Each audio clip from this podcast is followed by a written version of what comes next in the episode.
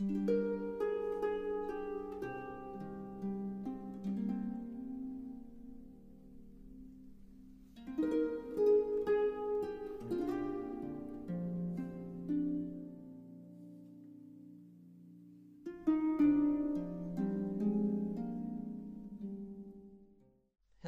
welcome to the One Inch Barrier. I am your host, Juan Carlos Ojano. I hope you're all staying safe, staying healthy, and staying at home. And yeah, for, so for this episode, we're going to talk about the film that won Best Foreign Language Film at the 77th Academy Awards.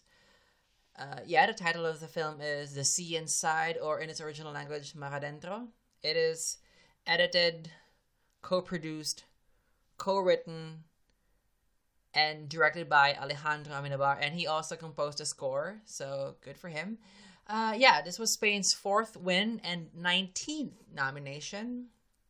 Quick summary this film is about Ramon San Pedro. He is a man who is bedridden for 28 years, and he is fighting for his right to end his own life because he is paralyzed from the neck down due to a diving accident so he kind of connects with a lawyer named Julia who is supportive of his cause and is also suffering from a degenerative disease. And he also makes a connection with Rosa, a single mom working in a like a fish factory, and is also like a local DJ who actually wants him to have a life and live. And meanwhile, the family that is taking care of him have disagreements about his desire to do euthanasia. So, with his desire, he then stirs this national conversation on a person's right to end his or own life. That was fun. So yeah, that's the sea inside. So for this episode, for this episode, um, our guest is from the United States. Yay! Happy to be back in the states. Um, our guest is a writer and podcaster for Next Best Picture. He is a co-host at Halloweeners, a horror movie podcast. So please welcome Mr. Cody Dericks. Hi. Hi. Thank you for having me on to talk about this comedy, this very, you know, just uplifting film, this cheery, non-committal watch, The Sea Inside. Yeah, to be honest, yeah, I would say that it is probably one of the easier watches this this year, and that's not actually though. That's probably saying much about the other nominees, but more on that later. So again, thank you so much for coming on board. Um, I know it's pretty tough times, but I'm so happy that you came to the show. And then, um, can you tell our listeners where can they find you and your work? Well, I am all over the damn internet at Cody Monster 91. That's my Twitter, my um uh, mostly political Instagram. That's my Letterboxd. And then, yeah, I have my ho- horror movie podcast, Halloweeners. We're on a bit of a hiatus right now because of, you know, Ms. COVID. Uh, but we, when we come back, we will be, you'll be notified of, of that, um, all over the internet on every podcasting platform you can find. And we're on Twitter and Instagram at Halloweeners Pod. Yes, that is great. I have listened to the episodes and yay. So for horror movie fans and of, even to non-fans, I mean horror films like of course, you got to appreciate them and there you go. So please check that yeah. out and whoo, this fun film that we have. Let's let's start. I want to hear your thoughts on this. What do you think of this film, The Sea Inside? so yeah, we we keep making jokes about this being like obviously weighty subject matter and very heavy, but the actual the movie itself is like you said, shockingly not too like harrowing or um I mean it, it is harrowing but it's not morbid. You know, it is about death, but it's not about death in a morbid sense, which may seem paradoxical, but it kind of aligns with the main character's viewpoint of death, which is more of um, a relief or a way to be outside of himself, um, which the movie makes clear by kind of um, really feeling like we are not only uh, identifying with this character who is, by his own words, trapped in his own body, we are also, as the audience, trapped in this character's room. Um, and that probably is my main critique of the movie in a way is that it's a little bit repetitive and a, a little bit overly long like i could probably chop off 20 minutes of this without blinking an eye but I think that's to a point. I think the director is really trying to get us to feel like we are stuck in this character's life, and in the same way that the character can't control um, where he is, you know, because he people come and go from his room of their own accord, but he doesn't have that privilege, that luxury. We kind of feel the same way, where every single character that comes in and talks to the main character about, well, you really shouldn't die. Think about how life is worth living. Eventually, it becomes a little bit tiring. But again, I think that's to a point. And whether that works for you or not, I think is kind of a subjective thing. And to me, it kind of got a little bit like I, I feel like I got the point of the director before the movie wanted us to be done with it. Um, but that being said, the final 10 minutes of it are very effective, I thought. And we can go into spoilers if you want. Um, yeah, a, you know, a 19 year old movie. yeah, we're talking about twists here, like insane. Exactly. Twists, but yeah.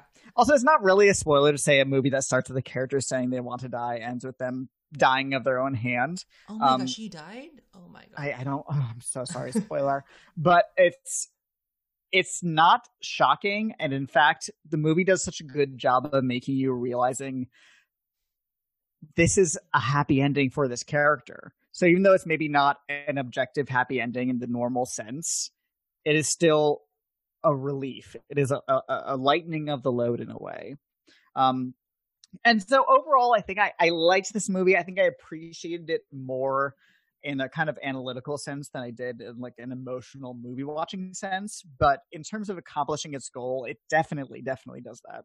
Yeah, I am. I am uh, just. I was so happy that you pointed out that it kind of got repetitive because mm-hmm. I did mm-hmm. not note. I did not write it here in my notes, but I kind of felt the same way that they were having the same conversations like every 10 20 minutes especially with the family members um, because exactly. you have this uh, brother who is really against the idea. And then you have basically his wife um, and then his wife that is supportive and understands where Ramon is coming from. And then you have the nephew their ch- their child which is like I'm just here for him whatever happens. Right um, who he kind of mocks a lot yeah and was like, taking care of him but i thought that was an interesting dynamic. Yeah really interesting dynamic and i think that's yeah the, mocking thing is uh, you know i think when you're so close with one person you can already mock them without always crossing the line uh, which is a which is not not that that was good but i think how they demonstrated it is that there is kind of an authenticity with this relationship that it's not uh, clean cut. Um uh, like I said, I ex- I probably expected something more difficult to watch because of the subject yeah. matter, because of the situation. He cannot leave the bed. I thought the film was really good. Um, I should have probably been more emotionally invested because I think the film made it a bit too easy at times or too accessible to understand what was happening. It's not really spoon feeding, but mm-hmm. I just had a different expectation of what to see and feel uh, because you know looking at this looking at the summary like whoa and then right yeah and then to be all right so i'm gonna talk about this i had a prop i had a problem with the week that i watched this um the first film that I watched was Downfall, and I had oh no interest to like follow it up immediately with another film. And then that same day, the Emmy nominations were revealed. So I'm like, I'm not really in the mood right now. So mm-hmm. I crammed the four nominees in one day, and oh no, I now realized it's probably a mistake. And this was the last film that I watched. It was at night, and I wasn't tired or anything, but at the same time, um, I really liked the bunch that I that preceded this one, so I kind of was expecting more. But aside from that, um, in as much as I thought that this film would have been more emotionally engaging for me, um, it also has its beauty. And what I like is that it's such a a heavy topic, but it never really sensationalizes that. There is a restraint in yes. the film practices in telling the story, and that that appealed to me more than anything else. Yeah, the interesting thing about this is that it did a good job of making visual what the character was going through internally, but my my first comparison was I don't know if you've seen this movie, The Diving Bell and the Butterfly from I think it was three years after this movie. Yeah, I have Um, it in my notes, but I haven't seen it. Okay, it's if I haven't seen the movie in like ten years, but if, if my my distant memory can recall, it's very similar. It's about a character trapped in their own body. It's not a true story. That movie has more fantastical visualizations of what the character is going through, um, whereas this one is more grounded. Even when it shows the character doing things like jumping out the window or flying, which obviously this character is not doing, but because the world the world of the film is so um i keep saying grounded but it really is that it doesn't seem out of character for that to be happening. It feels like we're because we're stuck with this character in the room with him when we're allowed to see things that are arguably more fantastical than him just lying in a bed it feels natural because we've been in the perspective of this character for so long that like of course we would go outside of his body for a little bit. Yeah, and in terms of having this uh inner life, I think that the first time that happened, the flying thing, I was really like, Mhm. "Whoa, I I'm liking this." Because I would understand like after 28 years there's really a desire to be free and that's what he wanted and that's like a really um interesting visualization of that to um just the flying because I think I don't know, flying is like the ultimate um embodiment of freedom. You can just go anywhere. right Um, and I'm gonna disclose this. I've had recurring dreams since I was a kid that I was I was flying. So I don't know. Am I Oh, not yeah. free?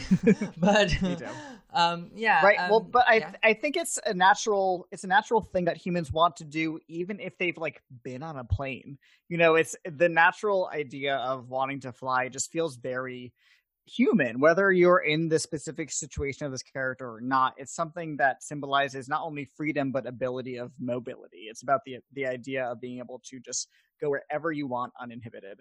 And that's true whether we are actually you know confined to a bed like this character or not. Yeah, the desire would be I would imagine more intense. And after 28 years because yeah, the last thing that he did bef- before he suffered paralysis is like kind of an act of flying as well because that uh, Mhm. that dive like oh my god i just i'm so proud of that connection i just made right now. Um i am such a fraud.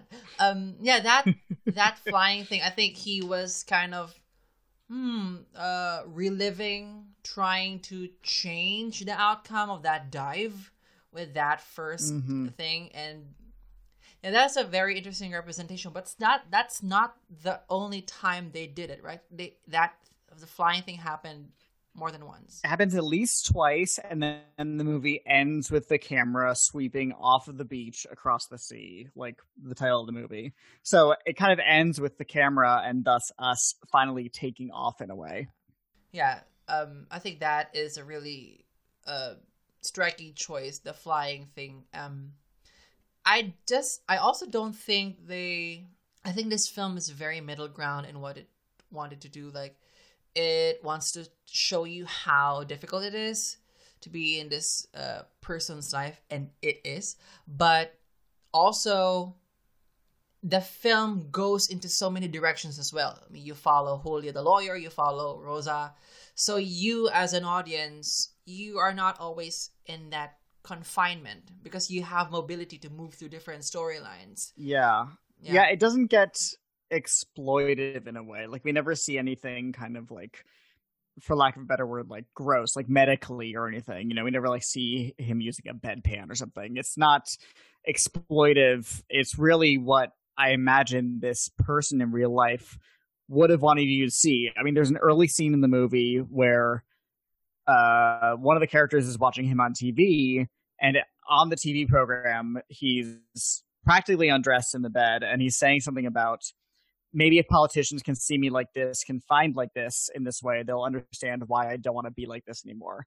So if the character, and I assume that's based on something in real life, if that's something that the real life person wanted us to see, this movie is really kind of restrained in comparison in terms of what it shows us.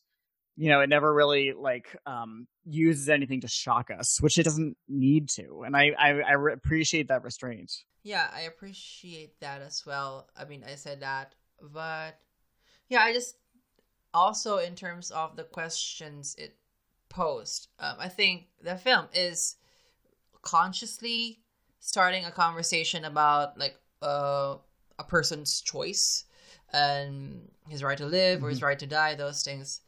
But I don't know, maybe I'm just spoiled by 2020 lens, but I just feel that the film isn't really it's not challenging because like you said, um like I said, it was an easy watch surprisingly and then the topics are handled pretty well and then the scenes depicting his uh situation also well executed, but I think with the topic that it has, I wanted more discomfort.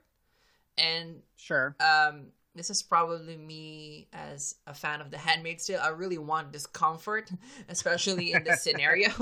I'm I'm sick that way, but um, yeah, I just think this film is really respectable and respecting of its topic, without.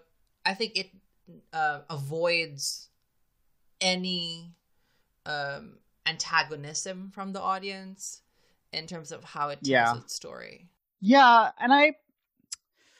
So I, uh, in terms of the nominees this year, this probably this is like a spoiler if we're gonna do rankings. It's probably middle of the nominees personally.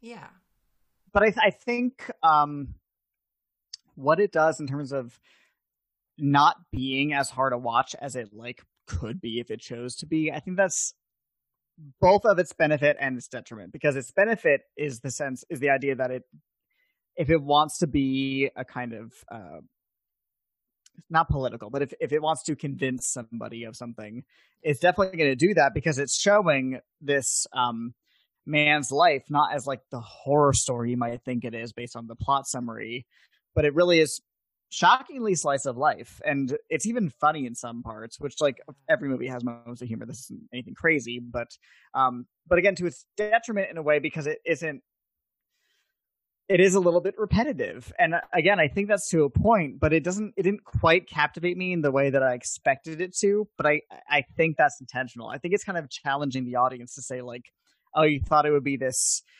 harrowing journey that is kind of fun to watch in the same way that like something on like lifetime or a and e is like these these very almost exploitive uh TV shows, you know, but I think it's kind of challenging you, the audience, in a way to be like, this is this man's life, and it's it's not horrifying per se from the outside, but it's also not what you would want to be living. So he has the right to make that choice, even though his life is not an unending parade of miseries from the outside. Even if that's what he may be feeling from the inside, which doesn't really make it clear, he has that right still, and he sh- or he should have that right rather. Yeah, one interesting thing I want to note in terms of the depiction that, that that conversation of like ending someone's life when that person is in that situation. Uh, this was also the same year as Million Dollar Baby, who handles that topic. Oh yeah, you're, um, you're right. I didn't even make that connection. Yeah, and then um, that was tough. I haven't seen it in years, but yeah, it went. it goes down that direction. Um, I what I meant I mentioned in the previous episode that is still not airing when it is recording because I am weeks in advance. But uh, I think in this category, the accessibility is such a big part. Uh, mm-hmm. In terms of not just the sto- not just the story, but the storytelling itself, uh, which is you know um, I think we're kind of making amends that with that recently. Um, in terms of like a challenging film like uh, Roma or Son of Saul. Those are pretty challenging films, but most, for the most part, I think this category has really featured winners that are uh, easy to watch, and that's not a bad thing mm-hmm. against the film. But and yeah, just handling of the topic and how it resonated. I know we're kind of getting ahead in terms of like its Oscar reception, but yeah, that's also how I feel at times. That yeah, it is really accessible to a point, to a fault. Yeah. Um, it's interesting that you brought up Million Dollar Baby being a kind of connection in terms of the story because I'm I didn't even make this connection, but I'm just double checking my dates now. I believe this was around the same time that um in real life uh here in America there was the Terri Schiavo case. Uh can you tell me about it? I have no idea. Yes. Um it's been a while since I've fully refreshed myself on this topic, but she was a woman who was um if I'm using the correct terminology, essentially in a vegetative state she was um, completely dependent on machines to um, stay alive after, I believe it was a cardiac arrest that led to brain damage, which cut off oxygen to her brain. So essentially, she was comatose for uh, over a decade at least.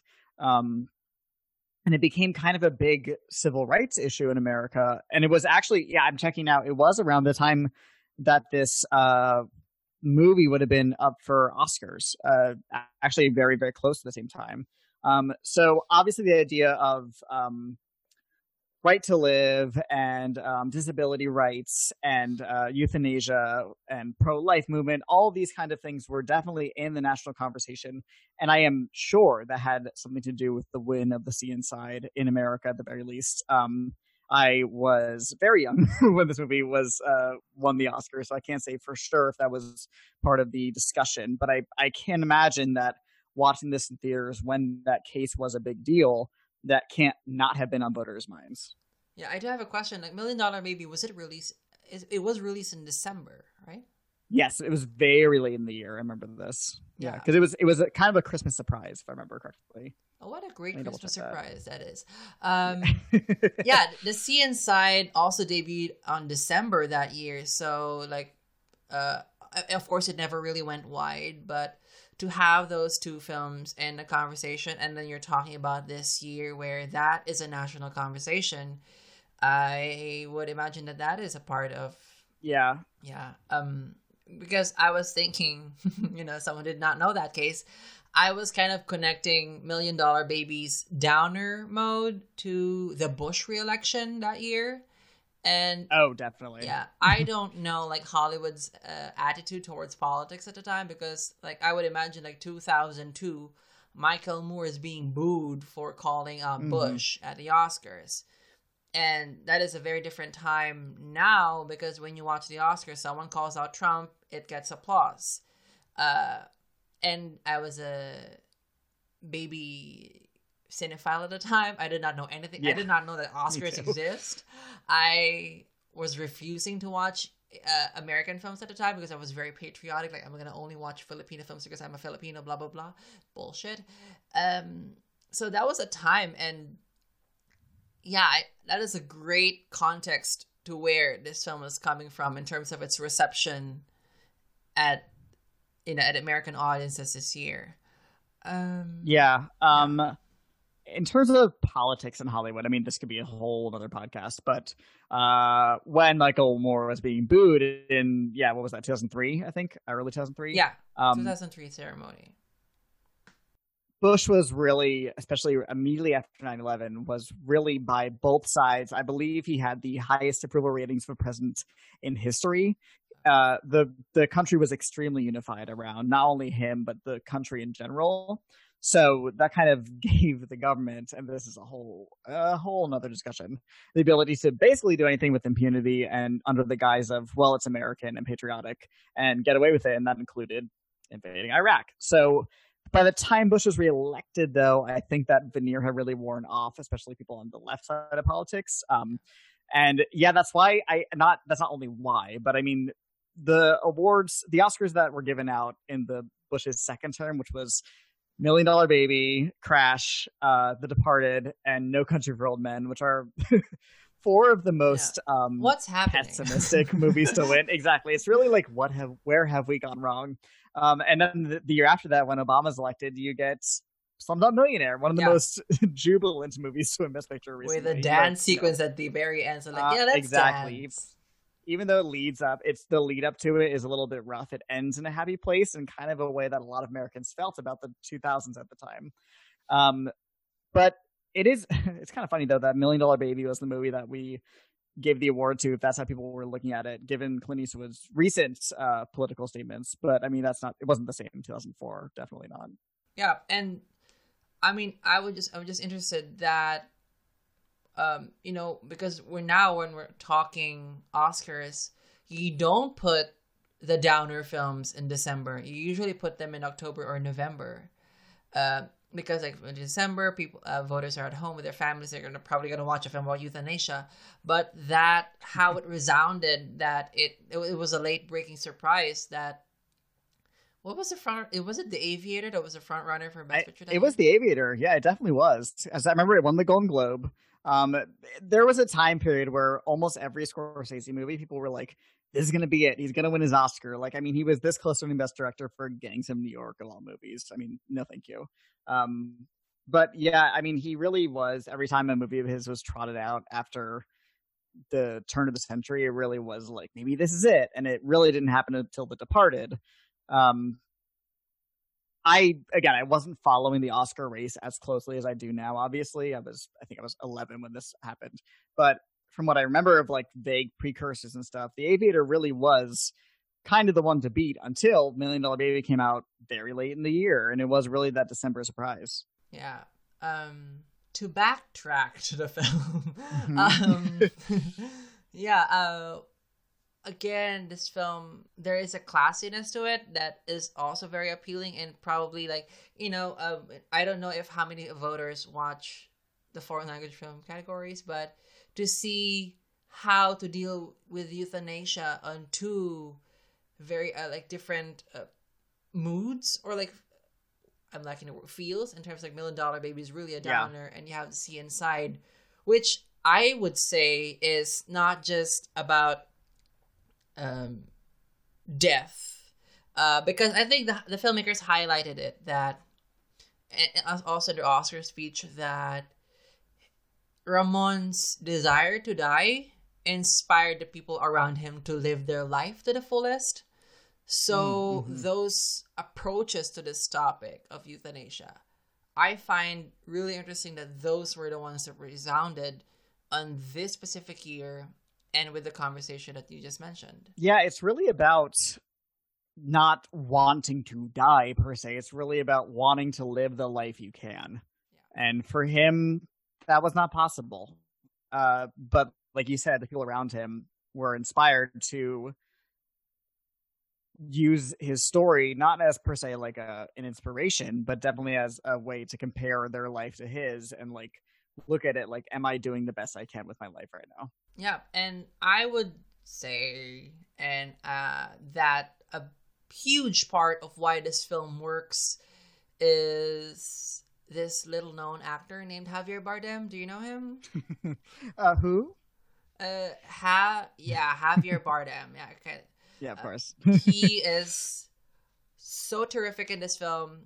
Um, yeah. The the things that I was looking for more in this film, like the more complicated emotions he has in terms of like, you know, there's a mixture of of course the sadness to the sadness and then also like that that affirmative that assertive I want to choose even if I am in this situation and also this like uh cynicism in him that what makes you say that I want like um you know when when people like like uh, Rosa Rosa would say something along the lines of like you still have much more to live and he would uh he would counter that what what is that tell me blah blah blah blah, blah. I mean those are not exact dialogue but just that mi- mixture of emotions and y- you see the state of mind that he is after 28 years of living with this condition it's just a really terrific performance uh, that I really loved, I would say. Yeah, no, I, I liked him too. Uh, it would be very easy to turn this into either like a saintly portrait or a really downer portrait. And I think he does a really good job of walking that tightrope while being a fully lived in human being. You know, you can see the life he had before he was um, in this condition and the life he's currently in, and they are both of the same piece. I think he's really great. And looking at the best actor lineup, I would not have minded him being in here above some of these other contenders personally. Oh yeah, I would drop two of those. I'm thinking already of yeah, I this is just a really wonderful portrayal of that, like I said. And then of course, Um, the thing with the film sometimes is that when it plays with humor, it there is a tendency that it, you know, those heavy dramas that attempts to play with humor, it just kind of comes like very cheeky, like uh, it just feels forced, right? Or Yeah. like, exactly, yeah. yeah with his performance i think like i said walking that fine line of like being cynical and also funny and heartbroken and angry and just sometimes they come together in a single scene sometimes in a single line of dialogue and how he shifts attitudes with uh, the other characters. Um it's a really complicated performance and to do all of that with only the face uh, because there is a very limited physicality physicality to this. Um really wonderful work and i wish they went with this performance Yeah, we don't really need Johnny Depp in there, do we? like even taking everything around him recently, it's just that performance is nothing special to be honest. That was really definitely a celebrity nomination. yeah i mean not even considering what happened recently i would take it out um, Exactly. I mean, I you remember at the time, and I, I, I know it's not popular to say. I really love that movie, Finding Neverland. It makes me cry. I don't care. His performance is not what makes that movie work at all. yeah um yeah finding neverland is again one of those things where it's easy to watch to a fault really to a fault um but Mhm. maybe i was just not the target audience maybe i was cynical when i watched it um like i I mentioned mean, it's a while- very yeah. easy movie to brush off. It's a very easy movie to say like, "Wow, come on," and like, I, I get that, but sometimes it just works on me. yeah it's nice and nothing more it didn't need to be like the big Mhm. player that it was um i also mentioned how uh, Alejandro Amenábar which is the director of this film is a multi hyphenate for this film. He's also the composer.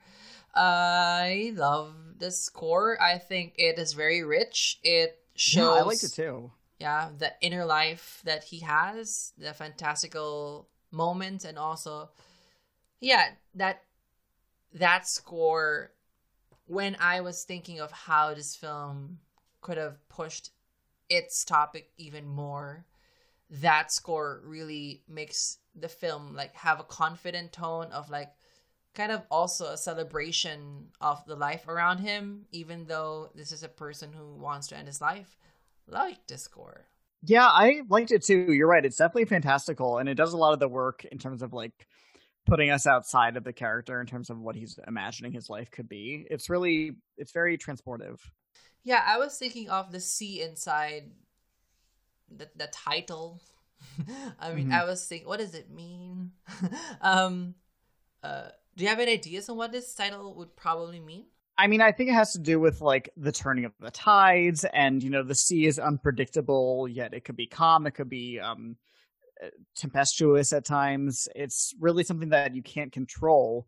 Um, but the sea is also um, a symbol of freedom and expanse and ability of mobility. And it's, um, I mean, the movie ends panning across the sea, so it definitely symbolizes the ability of like leaving something. You know, when you when you cast off of shore, you're leaving something behind. Like, yes, you're going to a destination, but you're definitely leaving more behind than you're possibly going towards.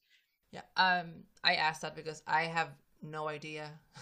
so I was, um, so I was just thinking because like going back, how interesting it is that the event that cost him this, the diving in the sea, he continuously goes back to that sea in his like um uh, imagined moments. You know, he he still wants diving, goes to the sea yeah, imagines going with Julia on the sea, and then the film literally ends on the sea.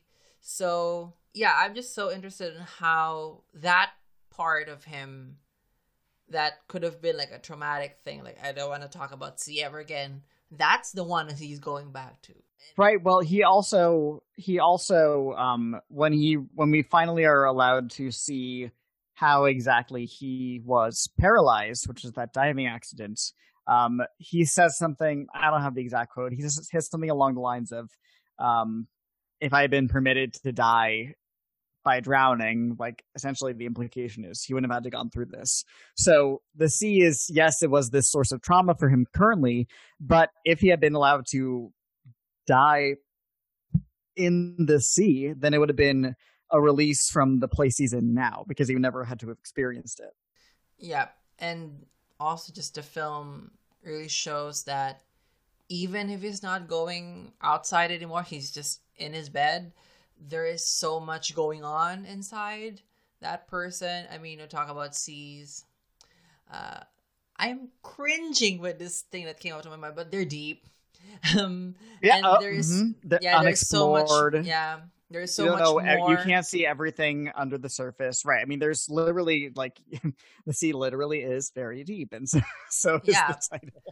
I'm reaching here. Help me no, you're, no it's not reaching at all it's definitely it's i mean it's actually pretty surface level it's very correct you know it's very um the sea is unpredictable and unwavering and uh you can't see the bottom of it but you know there's infinite depths down there and if it's you know comparing that to what's inside of you you you can't see everything that is inside of a person just by looking at them and this movie is also about you know challenging the expectation of appearance you know a lot of people come into his room with pity or with um uh seemingly an answer notion. to his Yeah. circumstance exactly and this movie is really saying you can't say everything that you know is inside of you you really can't Yeah, and that that that, that pity.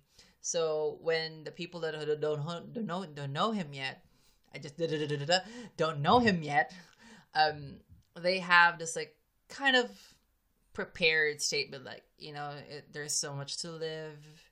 Um, some those crap and like you don't have to tell him that he's been in in the in and outs of this and like for example when he was kind of antagonistic with rosa the very first time they met. And that made Cro- uh, rosa you know cry and leave him. But at the same time he she examined herself and kind of like made amends with him because it's different on the inside. Yeah. It's different when you're the one living that life. You cannot just throw these uh, inspiring quotes about like um living your life just like you know there's so much to live like in this case like he already knows around it like what really? I'm in the bed people are feeding me cleaning me watching tv i'm writing with my mouth tell me what is to live. And those notions by the people around him are challenged and in turn it goes bigger and then this quest this concept of what is a life in the first place it goes big. And i think one of the most one of the strongest chapters of this film is you know when his character is pitted against the quadriplegic priest who is also suffering kind of the same like paralysis or like immobility but they have a very different outlook and uh, um, approach to this. Um, yeah that ramon versus priest uh, conflict Right. It's two people in seemingly similar similar circumstances who people who are not in those circumstances may judge and say, "Oh, they're so alike. They have so much to talk about." But they have absolutely opposite ways of looking at their own lives, and that's really challenging. Again, the preconceived notions you might have looking at somebody who is stuck in a bed, stuck in a chair, or something like that. Yeah I say stuck in terms of the movie portraying it like that. They're not actually stuck in terms of being like a free human. That's really just how the movie wants us to look at this character and how the character feels about himself. Just I should clarify. Yeah. Um hmm. I like that because that uh conflict because the challenging notion for many people and I would think of Spain which is like kind of a religious country. I mean that country brought Catholicism to the Philippines. like, yeah, thank Mm. you. Um, thank you you for so like uh, 330 years of colonization but um, that how religion impacts the conversation about such a personal thing and of course it reaches into the legislate legislative um, level of can he end his life are the people Right. around him that will help him going to be criminally liable um I actually haven't researched on how this film was received in Spain in terms of uh, the the conversation about euthanasia, but um, it is. I'm always interested with uh, conversations about like um, this one because the priest wants to taunt this as like a morality uh, issue, um, and of course, like every person has a freedom to choose the religion that will serve as his or her guide in life, or if you don't want to choose a religion, that's also fair. But on how, you know, the the theological like big doctrines of like life and death, how it goes down to case to case basis, and Yeah. how there's no really like, um, it's it's not one size fit all. Right. The conversation doesn't allow for subtlety or for specific circumstances. It's just yes or no. Yeah, very rigid, and uh, Mm-hmm. I liked that scene when they were when the priest went to the house, and there is this middleman, and the middleman is like kind of running. Yeah. it. yeah, Running back and forth.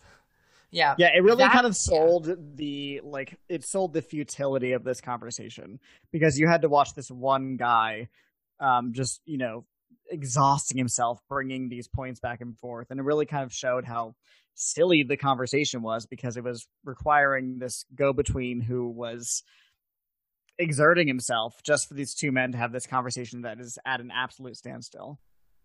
Yeah, and because at the end they were not there to to listen to one another; they were there to convince one another. Right. Um, they were already rock solid in what they wanted and what they did not want.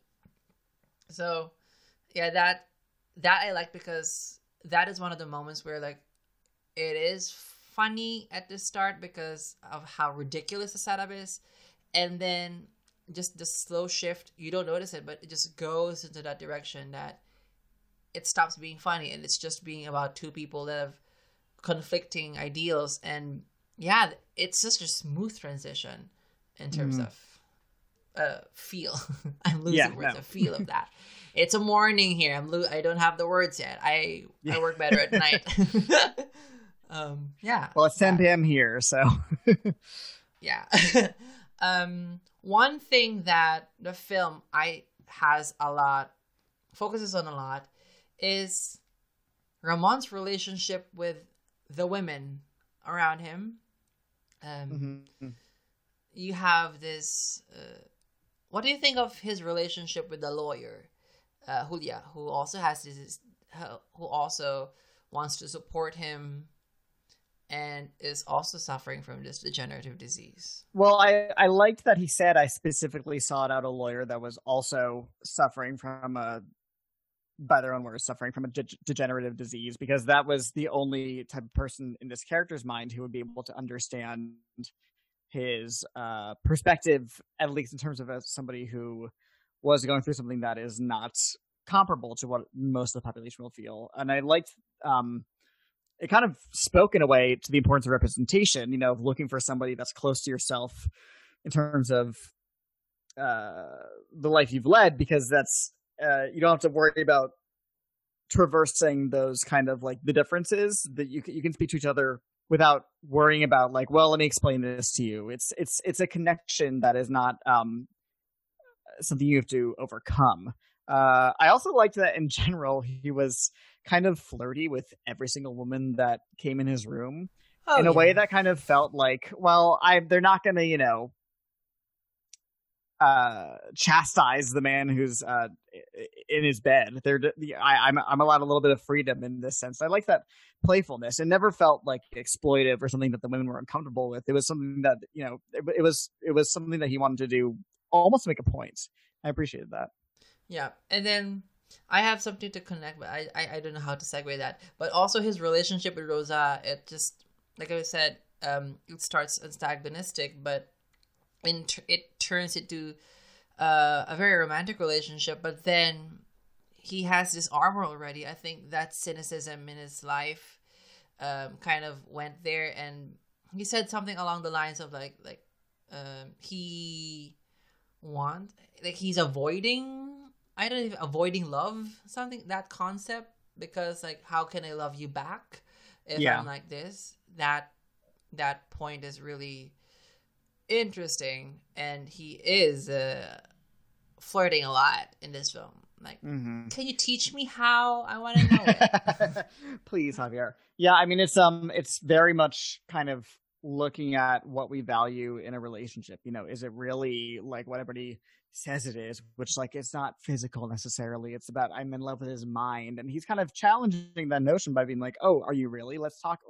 Let, let's discuss that possibly," without really putting too fine a point on it. I, I like that kind of implied uh, point there. Yeah, um, because you know, uh, of course, when you're flirting, there's already something consciously or subconsciously sexual about it. But like, how would you deal with only this head and you know neck down? I don't have anything like um the feeling of inadequacy on his part. Like, I would not be able to give you everything. Are, are you sure you can handle? Do you want to handle that?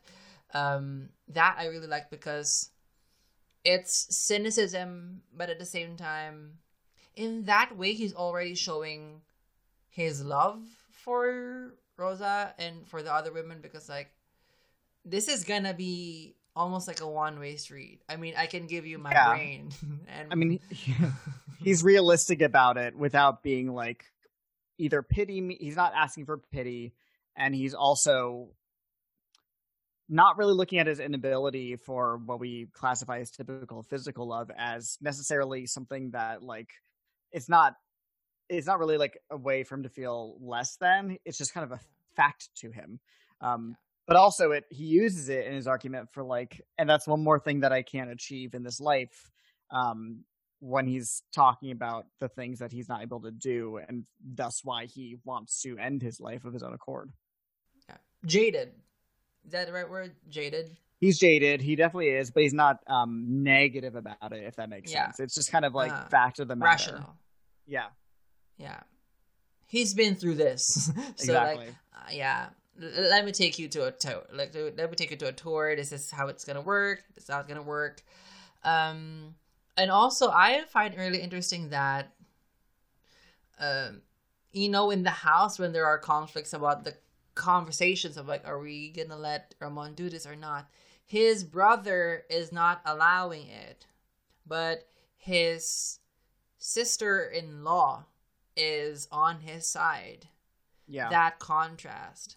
Well, that that contrast really shows, you know, because the the brother is not necessarily like I know what's best for you. He doesn't want somebody doing that in his house. It's really about him worrying about the impression that people would have if this happened rather than actually thinking about the well-being of the person who it most affects. Yeah, and there's also this one friendship with uh, Gené, the pregnant woman. Mm-hmm. Um, I kind of don't remember what her significance is. yeah, she seemed. Uh, I, am gonna admit it's been a few days since I saw this movie. I believe she was part of some sort of um, political group that was fighting for his uh-huh. cause. Um, uh-huh. And even at the end, she was like, it was implied to a degree that she had a hand in getting him the potassium cyanide that he used to end his life. It wasn't explicitly shown, but it even shows the character being like, "We can't talk about this. You'll you could be implicated."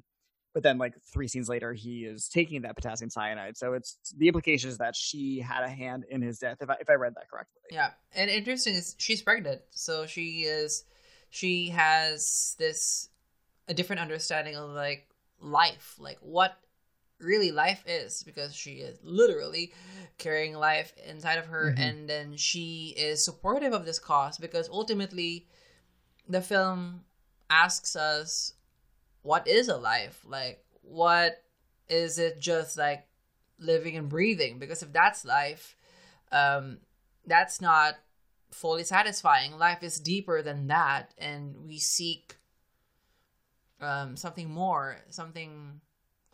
Freedom is such an important part of life, and if it's, and if you don't have freedom, then it's. It would be a case of like Ramon and what he's thinking the reason right. why he wants to end it is it's not a full life if that's and it's about term. it's about freedom as you as an individual define it because to the priest who comes to visit him who is similarly um, disabled by the standards of most of society he's living his life to the fullest and he has freedom and we even see that in his ability to move around as much as he chooses you know he's in a chair uh, that can move uh, as opposed to ramon who to him he doesn't that he doesn't consider that in his own state freedom, and that's by his own definition. And the movie even does a really good job of being specific by saying like, I'm not speaking for all paraplegics. I don't say that paraplegics um, or people who are paralyzed in any way can't live a full life. I'm just saying that to me, this is not the life that I want to be living. So I should have the right to not be living it anymore. Yeah, I, I want to ask, uh, how what is the conversation about euthanasia in America um, right now in 2020? It's really not a major topic of conversation, to be honest. Um, as far as I know, it's not something I've experienced. It's not legal anymore. Um, of course, if somebody's at the end of their life, they can um, volunteer to not be resuscitated. They can say, you know, if I'm ever in a vegetative state, pull the plug. That's totally within your rights. But if that's only for people who are incapacitated in a way that they can control, if you wish to just blanket end your life, again, as far as I know, you can't just do that. But it's not really a part of the major political discussion at this time. It's kind of just not really brought up in terms of politics or in terms of uh, pro life discussions or anything like that. Yeah, the pro life discussions are always just about having a baby, but not really of the course. quality of life. So right, and the second you have the baby, forget about it. We don't care about it anymore. Of course. yeah, yeah. Like you cannot kill the baby when it's inside, but it's already outside. We can arrest the baby, and of course, you're gonna be separated from anymore. your parents. Like, mm-hmm. oh yeah, wonderful. Um, in the Philippines, of course, the con the conversation about that euthanasia is so deeply hinged on religion. Of course, yeah. Eighty percent are Catholics, and but you know, not all I don't think there is a really one uh one monolithic uh way of when of Catholics because they even have I'm not Catholic they have differences in like you know um the the pull the plug like not tr- sure. not choose to resuscitate that's that's um you know just like being passive about that because like we cannot do it anymore you know but in terms of like giving poison like potassium cyanide to end someone's life i have not encountered that or if it is ever done it is in very uh, uh, very discreet conversations mm-hmm. um i think that's where people stand in terms like ideologically but when it comes to their families it's a very different thing because i would i know people that um their wives are in comatose for like one, two years, and they would just stick with that. Yeah. Um, because that's the that's the common thing here. Um, is it alright to ask where do you stand on this topic? Um, I'm kind of really just in general for whatever people want to do, please do it as long as it's not hurting anybody else.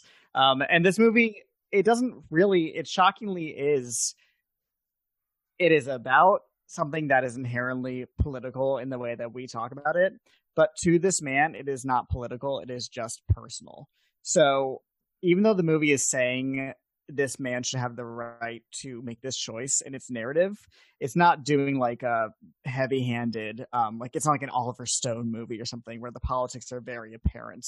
It's like very it presents it kind of just as it is and I, I i think the movie's better for that yeah i think the film also made a point that it's not this is not political the the national conversation made this political when they want to try exactly. it in court, exactly. when they're already handling the media's already interfering with this. But at the end of the day, it's about like a person's right to choose. Mm-hmm. Does your opinion differ on like if it's like a passive thing, like pull the plug or like not resuscitate, where compared to like let's give him the the arsenic, the, Again, the I, potassium I, cyanide. I think it's really as long as you're of sound mind and body and you're not being persuasive in either direction. If you're able to make that choice, if that's the choice you want to have, I say uh, go for it. You know, it's it's it's completely up to a person how they want to live their life. Yeah, I think yeah, I, I would agree that. I think I would as much as you can. I think the person who has the life should be able to decide. Yeah. Um because sometimes it's the people around who like, let's just kill dad like no stop i let's not do that probably but i think the person who has the life and especially in this kind of condition i think he or she should have a say at least um, and in the case of ramon you know he was pra- he practiced that he even if this was a 28 year battle. It was never clear if he was that for 28 years, but right. that 28 years really made him solid about what he wanted, and he had his conviction there. And even if people don't agree with that or agree with that or not, I think the agency should still be um, acknowledged in that person and not be taken away from him or her. Um, yeah, the sound, mind, and body of the persons living the life should be the main factor here. Um, yeah, we talked about Javier Bardem, as we should. but do you want to highlight any other performances in this film? Um, off the top of my head, I don't really have anybody specifically um that I that jumped out at me as giving. I mean, it, across the board, they were all unified in their uh in their performances. Uh, the character played Julia, the actress who played Julia, rather, uh, Belén Rueda, she was very good, and she had the challenging job of um playing somebody in different states of being. Uh, she starts in one place and ends in another, and that's kind of like a baby role for somebody. Um, but across the board, the ensemble is just kind of generally unified and sound. Yeah, and also I I also liked uh, Lola Dueñas here. Um, she was Rosa. I that performance. I think she finds a lot of like honesty in terms of her relationship with Ramon because uh, that character has a lot of emotional baggage, and it's so easy yeah. to get uh, drowned like in the in the tears of that character. But um, and sometimes the film gets simplistic with her character, I would say. But every time she's on screen and she wants to reach out to Ramon, there's something really honest about it, which I really liked. Um, I want to mention the priest, uh, Josep Maria Pou. Mm-hmm. Uh, I think that was just like a solid, um, real supporting actor because we're so used to supporting actors actually being leads. Yeah. But this this solid like um one to two scene uh performance that really is a worthy opponent, not really, but someone who goes up against yeah probably opponent. I mean, he, he puts himself in a, a like a, a, in like a kind of like a debate me position. You know, that's that's yeah. his choice to do that. Yeah, as probably most people in the religious institutions do in terms of these topics and how they want to impose their beliefs, you know, on other people that are probably not affiliating to their faith. Like, you know, mm. debate me, fight me. Right. Um, yeah, I really liked that scene where he was broadcasting his remarks. Uh, like, um, Ramon's family is probably not loving him. That's why he's like that. Like, and the family reacts really negatively because like how dare you? You don't know 28 years of our lives and you're just gonna deduce it to like we're not loving Ramon enough that's why he wanted to kill himself. Right. Yeah. It was really projecting in a way that was very like i know best about everything. Yeah. And that's also the thing again with the religious conversation is that people like to put other people in boxes. Like you want to kill yourself? You're probably this your your family member wants to kill himself, you probably don't love him that much, um, which is insane because we like we said, there's so much complex nuances in the lives of these people that you have to really take it case by case before you apply your faith, especially if that opinion is um, unsolicited in the first place. Like, who's talking about you? But you mm-hmm. know, um, the media wanted to build a story on that. Um, I just want to give a shout out to Tamar Novas. He was cute. Um, uh, and does he play the nephew? Is that who he is, or? Yeah, and I've seen like photos of him this year. Like, yeah, when I get that, um, I I love that scene where, like I said, he dived, he dove, mm-hmm. he dove, dove, dove. he dove, and there's just so much. Uh, yeah, I'm I'm teaching English and this is I'm losing like verbs. I'm like, oh yeah, I understand. I can barely speak myself, so um yeah, that scene, I think there's just um really rich beauty in it. That that was right um was that just a flashback or was it like after he jumped off the no, that was just a flashback, right? Yeah. And I liked um in that scene the sound mixing was so intense. Like when he finally hit the water after what's a kind of a picturesque dive, it is very aggressive, and it's clearly because it's leading to this severe change in this man's life. So it's yeah. appropriately, you know, percussive and thunderous. Yeah, there was um in terms of like sound, music, and just cinematography, there was a huge shift mm-hmm. in that scene that is so appropriate because, and I like them. I liked it that they put it earlier because you know we can get it out of the way. Yeah. Do you agreed. like how that scene? Oh yeah, you liked it because yeah. I would imagine like some people would probably want to put it in near the end as a reveal, but I'm I like that they put it out of the way already because um it's not important really how he how that happened to be you know you don't you don't you don't need to see it but the important thing is his journey towards that goal yeah it's um agreed i mean it it shows it and it is like i said it it makes a point to be upsetting but it's not aggressive you know it's not like uh it, it's it's it's terrifying in the sound mix of it, but it's not like it's not like a horror movie. You know, it's not gory or anything. It just yeah. is very matter of fact. Yeah. Um. Yeah. I mean, as I've said in the previous episodes, like all of the films that I watch for this podcast, I watch with my mom.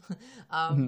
there were screams that happened when his sure. head hit on the floor. Like, yeah. And so, and I look back and I just rewatched clips like minutes before our episode and I saw that uh, or recording that scene. Really, it was a terrifying sound mix.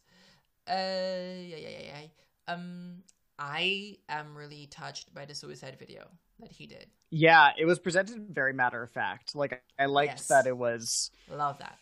It was a long take, and it the actual death portion of it was upsetting, but he wasn't, you know, wasn't like in a way that was showing him regretting it. You know, it wasn't like, oh, maybe I made the wrong choice. It was still very, no, you still know this is what he wanted.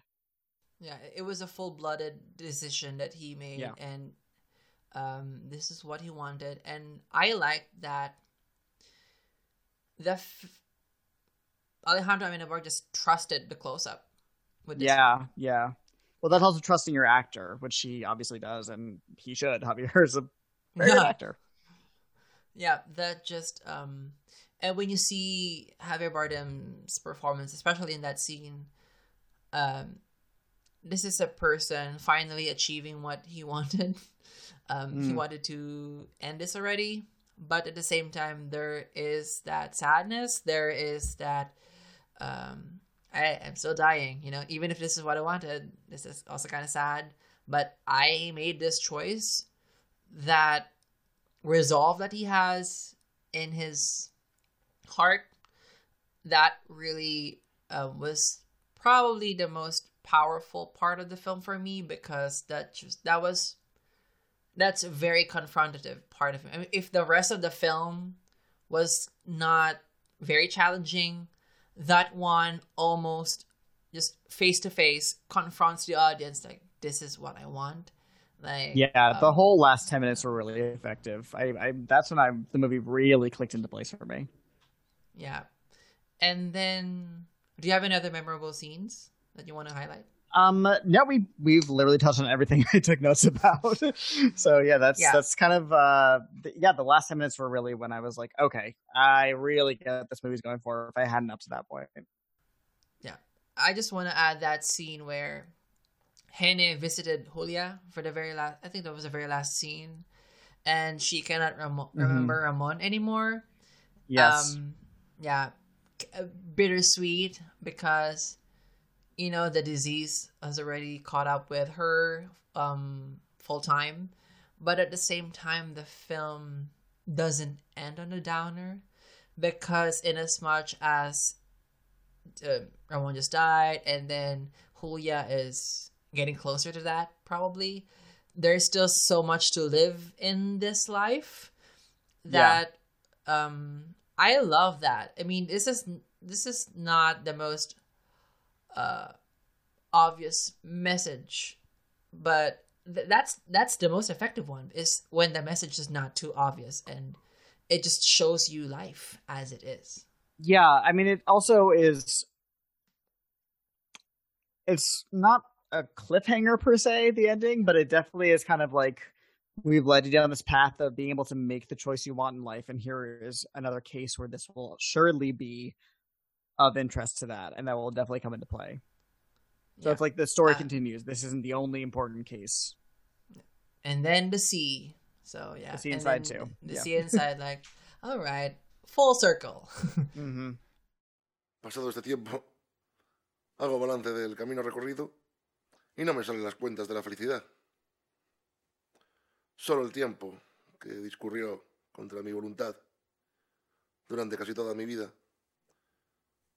será a partir de ahora mi aliado. Solo el tiempo y la evolución de las conciencias decidirán algún día si mi petición era razonable o, no.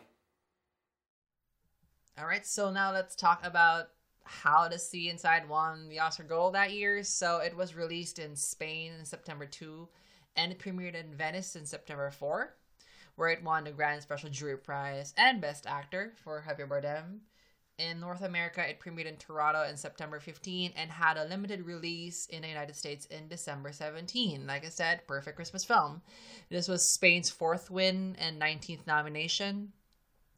It was also nominated for Best Makeup, Uh huh. and it won Golden Globe, Critics' Choice, and National Board of Review. And its box office is in the United States is 2.1 million, and it never really went wide. The most cinemas it got was 99 theaters, and then international is 41.6 million. So a worldwide gross of 43.7. That sounds good. That's pretty damn good. Yeah. Um, yeah, and looking at the awards it's won, eh, awards it won, it really probably, if I was an Oscar prognosticator at the time, I'm I'm sure I would have predicted this. I mean, the Golden Globes, the Critics' Choice, and also it absolutely swept the Goyas, which is the Spanish version of the uh, Oscars. Essentially, it's their big movie awards. It won. Uh, 1, 2, 3, 4, 5, 6, Oh, 7, right, 8, well. 9, 10, 11, It 12. only missed production design. 14 exactly 14 out of 15 nominations which is a lot it won every single Oscar acting award um all four categories plus both new actor categories which is something we don't have obviously um it won the independent spirit foreign film so really it really kind of was a pretty obvious frontrunner going in and whenever a foreign language film gets a, nomination outside of its own category um, if it's the only one to get a nomination outside of its category, uh, which I know the chorus was nominated for song, but I, I believe that's it in terms of other nominations for other foreign language nominees. And this got a makeup nomination, which is arguably a mm, I don't want to say more important, but more indicative of wide support than um, a song nomination is, because some some bad movies get nominated for best song. Uh, it really kind of was obvious that this probably would win.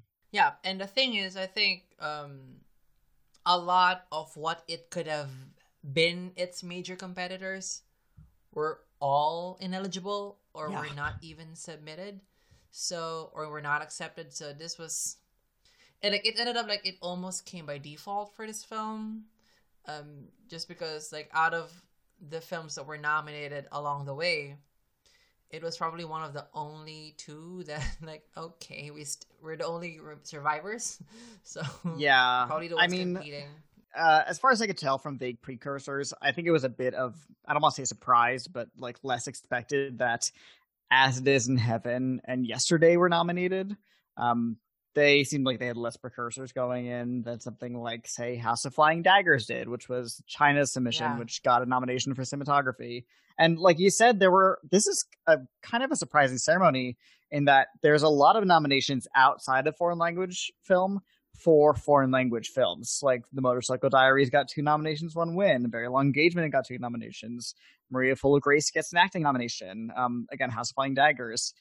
Even it isn't necessarily a foreign language film in that it was made outside of America, but it definitely is in a foreign language. Um, the Passion of the Christ is in Aramaic. so yeah technically it is a film that is in a non-English language, even though it is obviously a very American-based film. yeah and i was surprised that that uh, the passion of the christ i'm kind of jumping to this but that did not get more along the way because i remember precursors getting going big with apocalypto in foreign language film in 2006. Yes. Yeah. Well, Passion of the Christ was. I mean, this is this could be an hours long discussion. It was a very, very, very controversial film here in America. Um, for a lot of reasons. Uh, and I don't think it was especially well reviewed, if I remember correctly, unless maybe that's just my bias. So I, I think, think, it was more or of, 50% in Rotten Tomatoes. So yeah, that's not sharply divided. it's not great. But what is kind of unquestionable about it, and again, I don't love the movie. It is very handsomely made. It definitely deserved those nominations for cinematography and makeup. I probably would give it best makeup just for sheer it has the most makeup. Um, and the score Oh, is really gosh, good. It definitely was. The, those weren't, you know, uh, unearned nominations, even though Yeah. movie itself questionable reasons for existing, questionable quality, definitely well made. I actually, all right. I haven't really full gone full blown film coverage of 2004 Mhm. because it's hard to catch up with films. Like you have, like I'm still catching up with 2016. Like what's happening? And I you get already that. still have films already opening in 2020 um, in VOD. So that myth of we don't have enough films this year is just insane. Um, and then you also have the classics that I really need to watch. And then like I just watched Citizen Kane last year or this year. So Mhm. like I should have done that in film school. Yeah, Like, whatever. Seven years ago, what happened?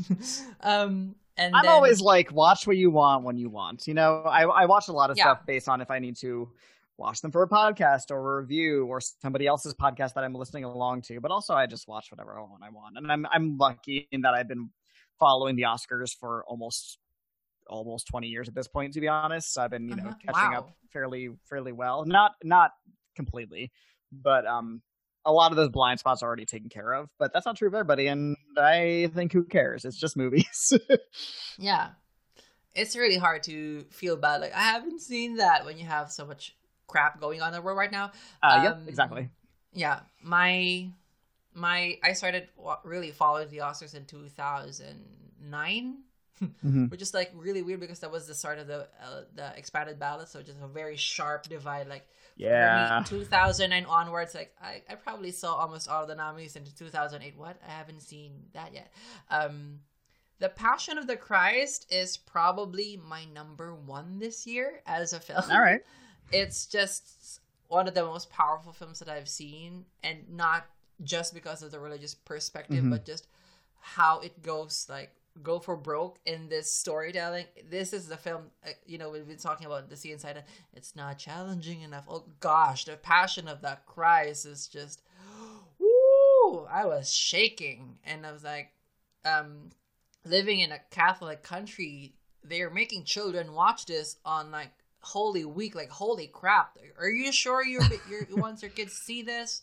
I mean, I get the faith part of it, but let's not for now. Yeah, it's a very. I mean, I haven't seen it in years. Um, I'm not a religious person myself, but I was raised religious, so it's definitely part of my um. Like, I the story is just I inherently know it, and even still, I was like, "Holy crap, this is violent!" it really is, you know, maximalist, and it's uh, it's like if the the Christ story was told through the lens of Saw. You know, it's very like gory and uh And Saw was also in 2004, 2005. um I think that's right. It might have actually come out in 2005, like might not have been released till then, but I I also don't know off the top of my head. Um but it definitely was obviously kind of what we were looking for in movies at the time because it's the torture porn era was nigh upon us.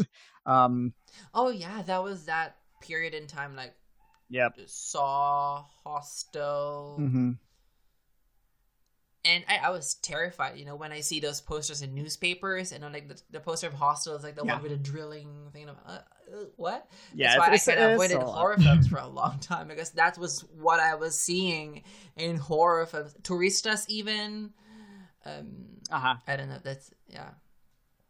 Anyway, so um, yeah, we went through the Passion of the Christ to horror, which is like very Well, I mean, reasonable direction. Yeah. but let's go to the nominees this year. So the films that were nominated are As It Is in Heaven from Sweden, The Chorus from France, Downfall from Germany, another great horror film, and Yesterday from South Africa. All right, so I would let you start. Which film do you want to? Um, we can go alphabetically if you want to do As It Is in Heaven first. Let's hear it. All What do you think of that film? Um, didn't like it. Uh, it Mhm. wasn't quite for me. Uh, it's interesting that this is one of two movies about the drama around a choir. Um, the, oh yeah. the chorus is also about the drama around a choir, different ages, obviously. Um, this movie is about a famous conductor who has a uh, health scare and kind of goes back to his hometown to kind of reconnect with his roots in a way. Uh, it's a Swedish film.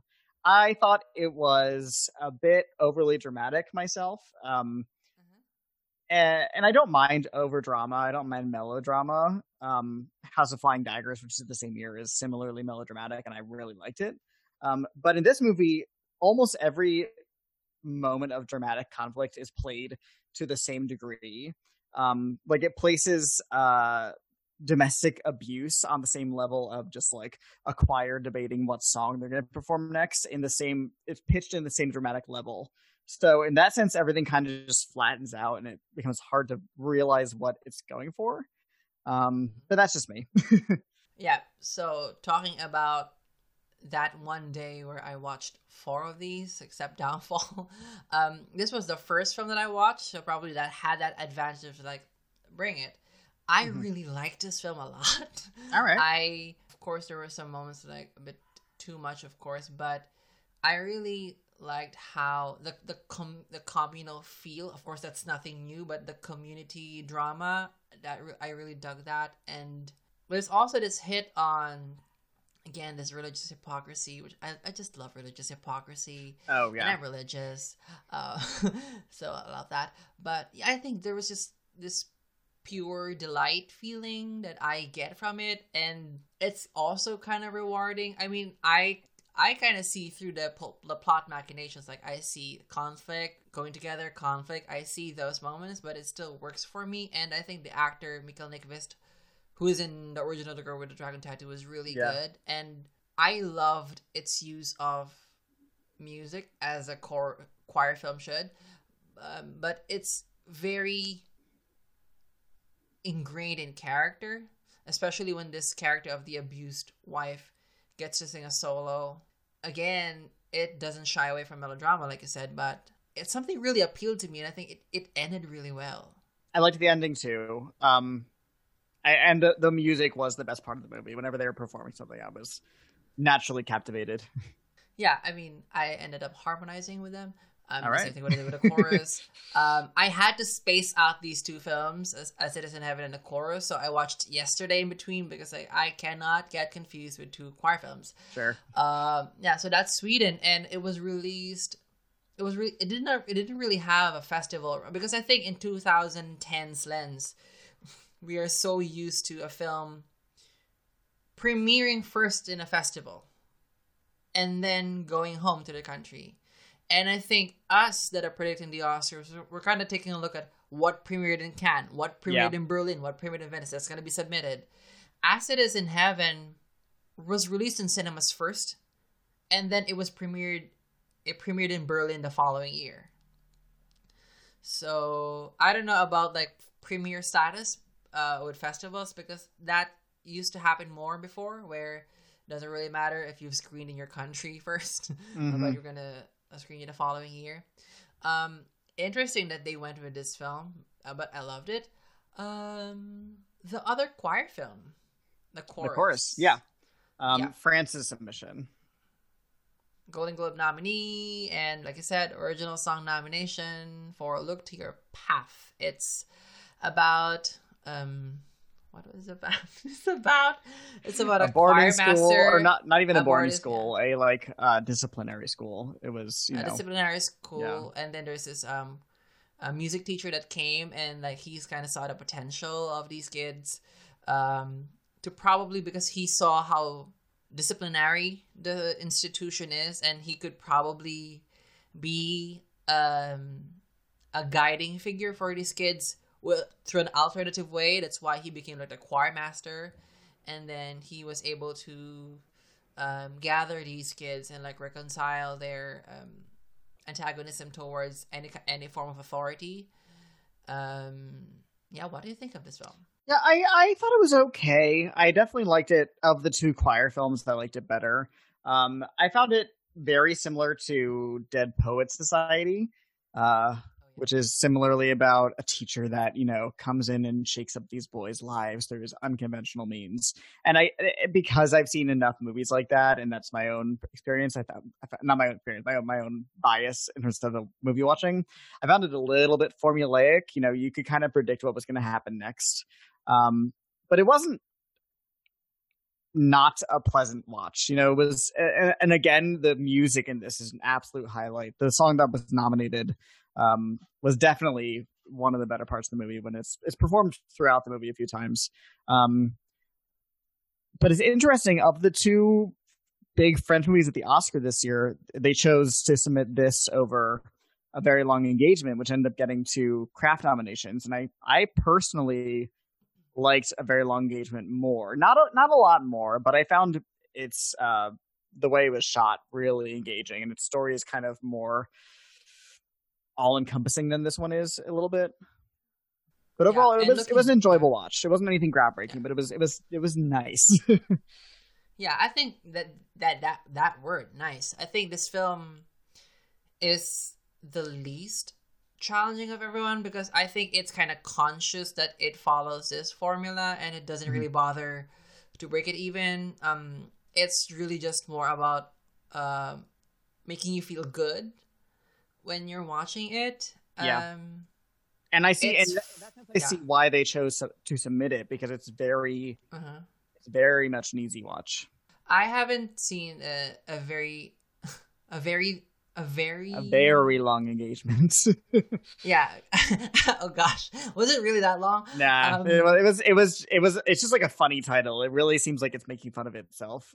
yeah, I wasn't sure if it's a very long engagement or a very very long engagement. Mm. um, I was surprised that they did not go with that because that director just submitted was just nominated for Amelie. Yeah, which famously lost. Back. Yeah. Yeah, and I haven't seen a very long engagement because I want. I'm saving myself for Amelie's first time with Jean Pierre Jeunet. Genois, uh, so yeah. yeah.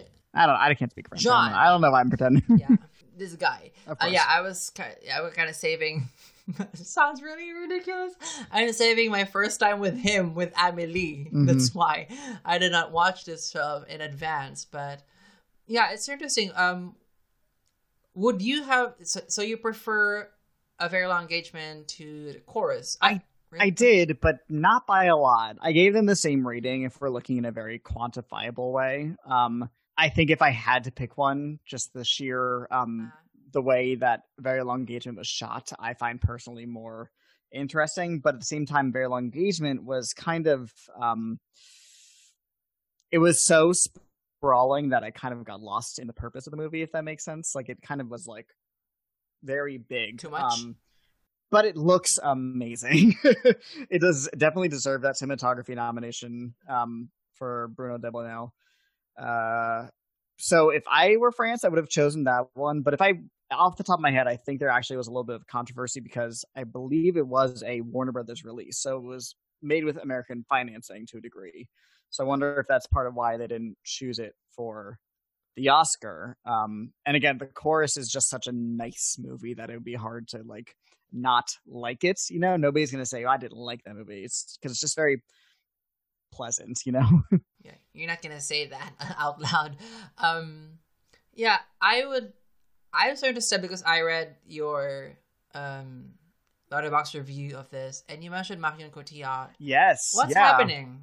She only has like seven minutes of screen time, but she was fantastic. She plays a um, not, I don't want to get too much away, but she plays essentially a um assassin that takes up various disguises.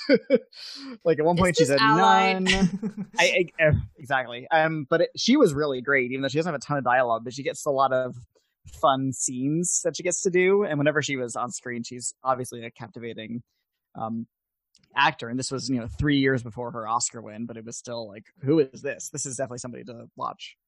Oh yeah, I, I, I yeah, this was nominated for Golden Globe, BAFTA, and Critics' Choice. Like I said, Critics Cinematography and Art Direction. Um, before La Vie Rose, the only thing I've seen with uh, with Marion Cotillard is Big Fish. Oh yeah, she that's not forgot she was really in that. yeah, not, not really a very significant role, but No.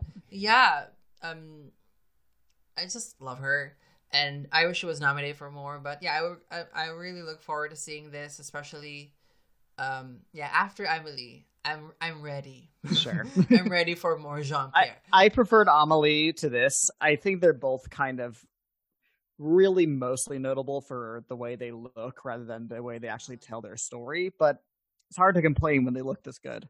yeah, looks can go a long way. Yeah. Um, yeah. So that's the chorus, Mm-hmm. and then do you want to go downfall or yesterday? Uh, let's keep our uh, alphabetical. Let's go downfall. All right, let's go downfall. What'd you think of get rid Toronto. um, what do I think of downfall? It makes me weak. Um, it's a really horrifying film. Mm-hmm. Um, I understand why at the time there was a lot of hesitation to distribute this film because um, it is about the last days of Hitler's regime, and it is about how Hitler realizes that his dream of his dream is falling apart Yeah. and people around him are um breaking their allegiances towards him and he would never leave berlin he would never surrender because until the end he believed his dream of like the master race um and it was really just horrifying film to watch because it's so up close to this monster I don't think of Adolf Hitler as a human being. If I'm gonna edit his Wikipedia page, I would say like a monster that ruled Germany at this time. But it's so disconcerting how this film spots those human moments Mhm. with his um you know, became his wife, but his girlfriend, and then with some of the kids and then having dinner really up close. And then, of course, those shouting scenes took a life on their own. Oh my god. Yeah. But, yeah. Probably this the most surprising movie to ever become a meme. Yeah. Like, I don't think at this at this age of at, at art at this 2020 you're, you're probably not gonna meme that scene No. But, yeah, that would. I would be almost shocked if somebody did that today. But definitely in like 2007 or 8, it was definitely everything. just, it's just really disturbing and Bruno Ganz was just terrific mm-hmm. as this um Hitler monster. It's it's really it it's just it's so disturbing to see because we especially when you're covering the foreign language film category like yeah let's do two holocaust films for today Um, that's Typical. that's yeah.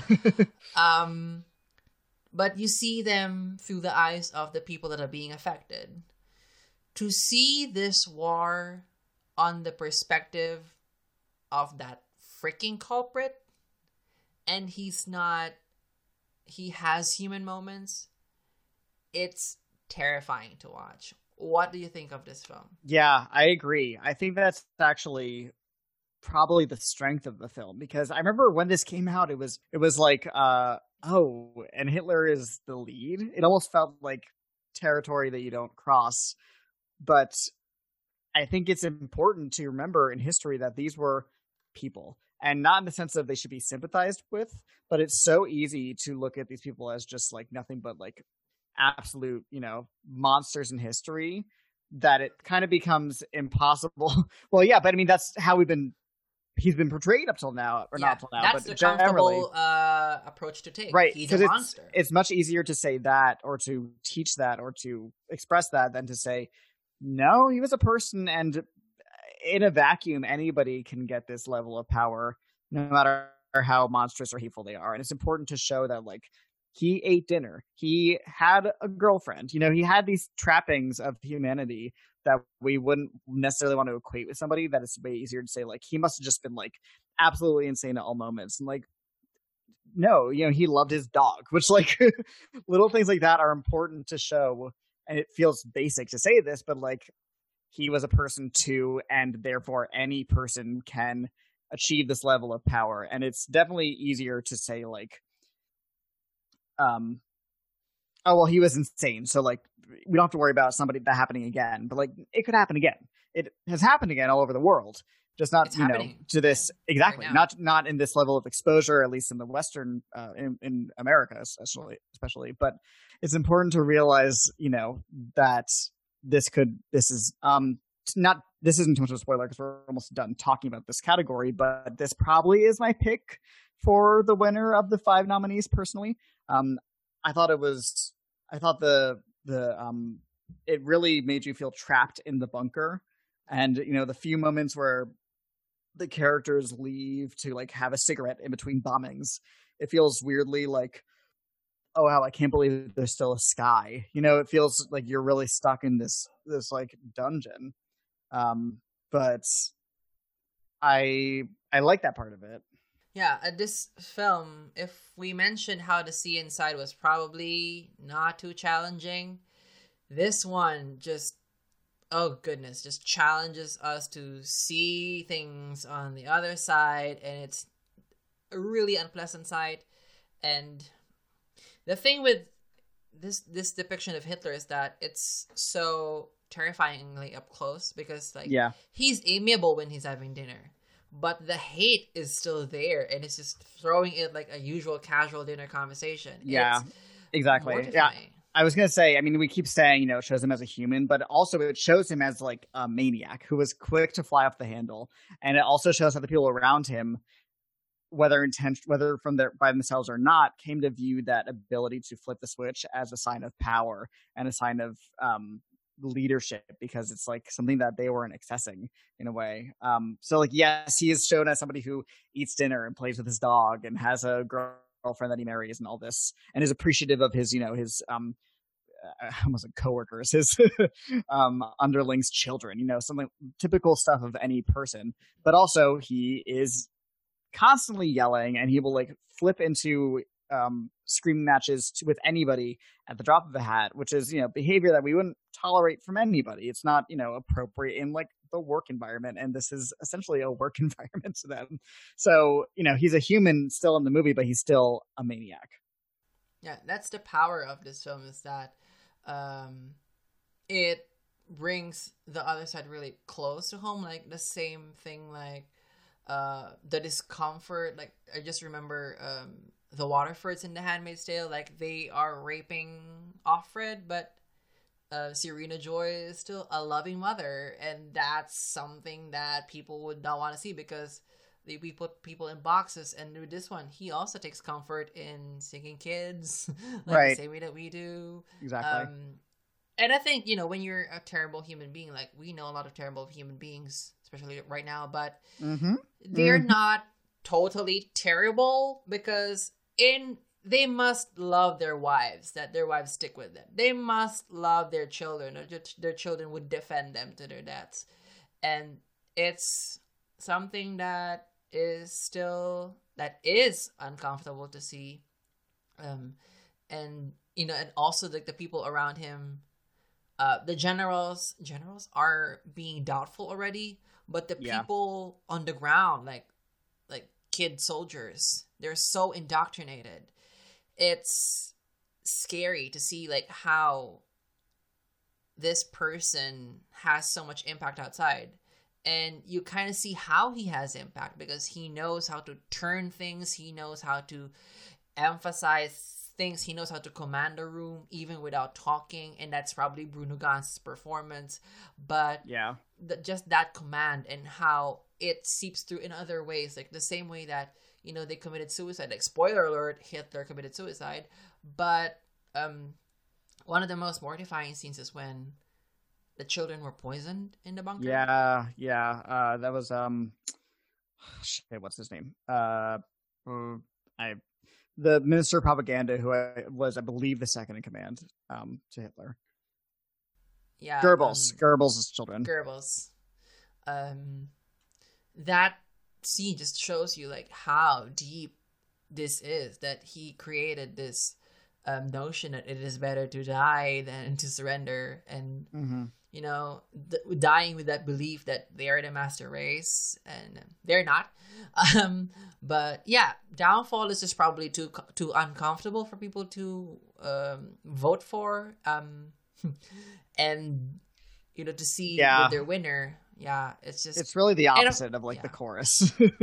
yeah, you know, and like the Oh scene gosh. inside is horrifying in its own way, but it's about an individual rather than a society, rather than a country. peop- uh, when when listeners watch this film, they would understand why I wasn't able to watch like a film after this, and the film the day after. It's just too much, too too much bad vibes Mhm. to watch after this downfall. So we're left with yesterday from South Africa. This was a Venice premiere, nominated at the Spirit Awards, and is nominated at the Emmys for Outstanding TV Yes. Movie. One of those moments where the Emmys become, or where the line gets blurred. You know, Yeah. Um, what do you think of this one? I really liked this movie. Um, it was really close for me between yesterday and Downfall as to um, who I wouldn't have voted for if I was an Oscar voter. This, and it was, I, I, I really found a lot to enjoy about this movie. It's, it's very small scale, so it's kind of the opposite of Downfall in that sense, where it's about one individual going through a crisis, and um, but they serve as kind of a way for people to identify with um for other people to identify with their situation um i i liked the line that the um main character the titular role of yesterday uh and it's an amazing performance by let me get this actress's name up um she says, I should have gotten it. Yeah, I should have too. I, oop. Um, she says, "I'm not brave." Somebody says, "Oh, you're so brave. What you're going through," and she says, "I'm not brave. It's just the way things are." It's a very grounded film, and it's very um, it's hopeful and uplifting without having that be the intention.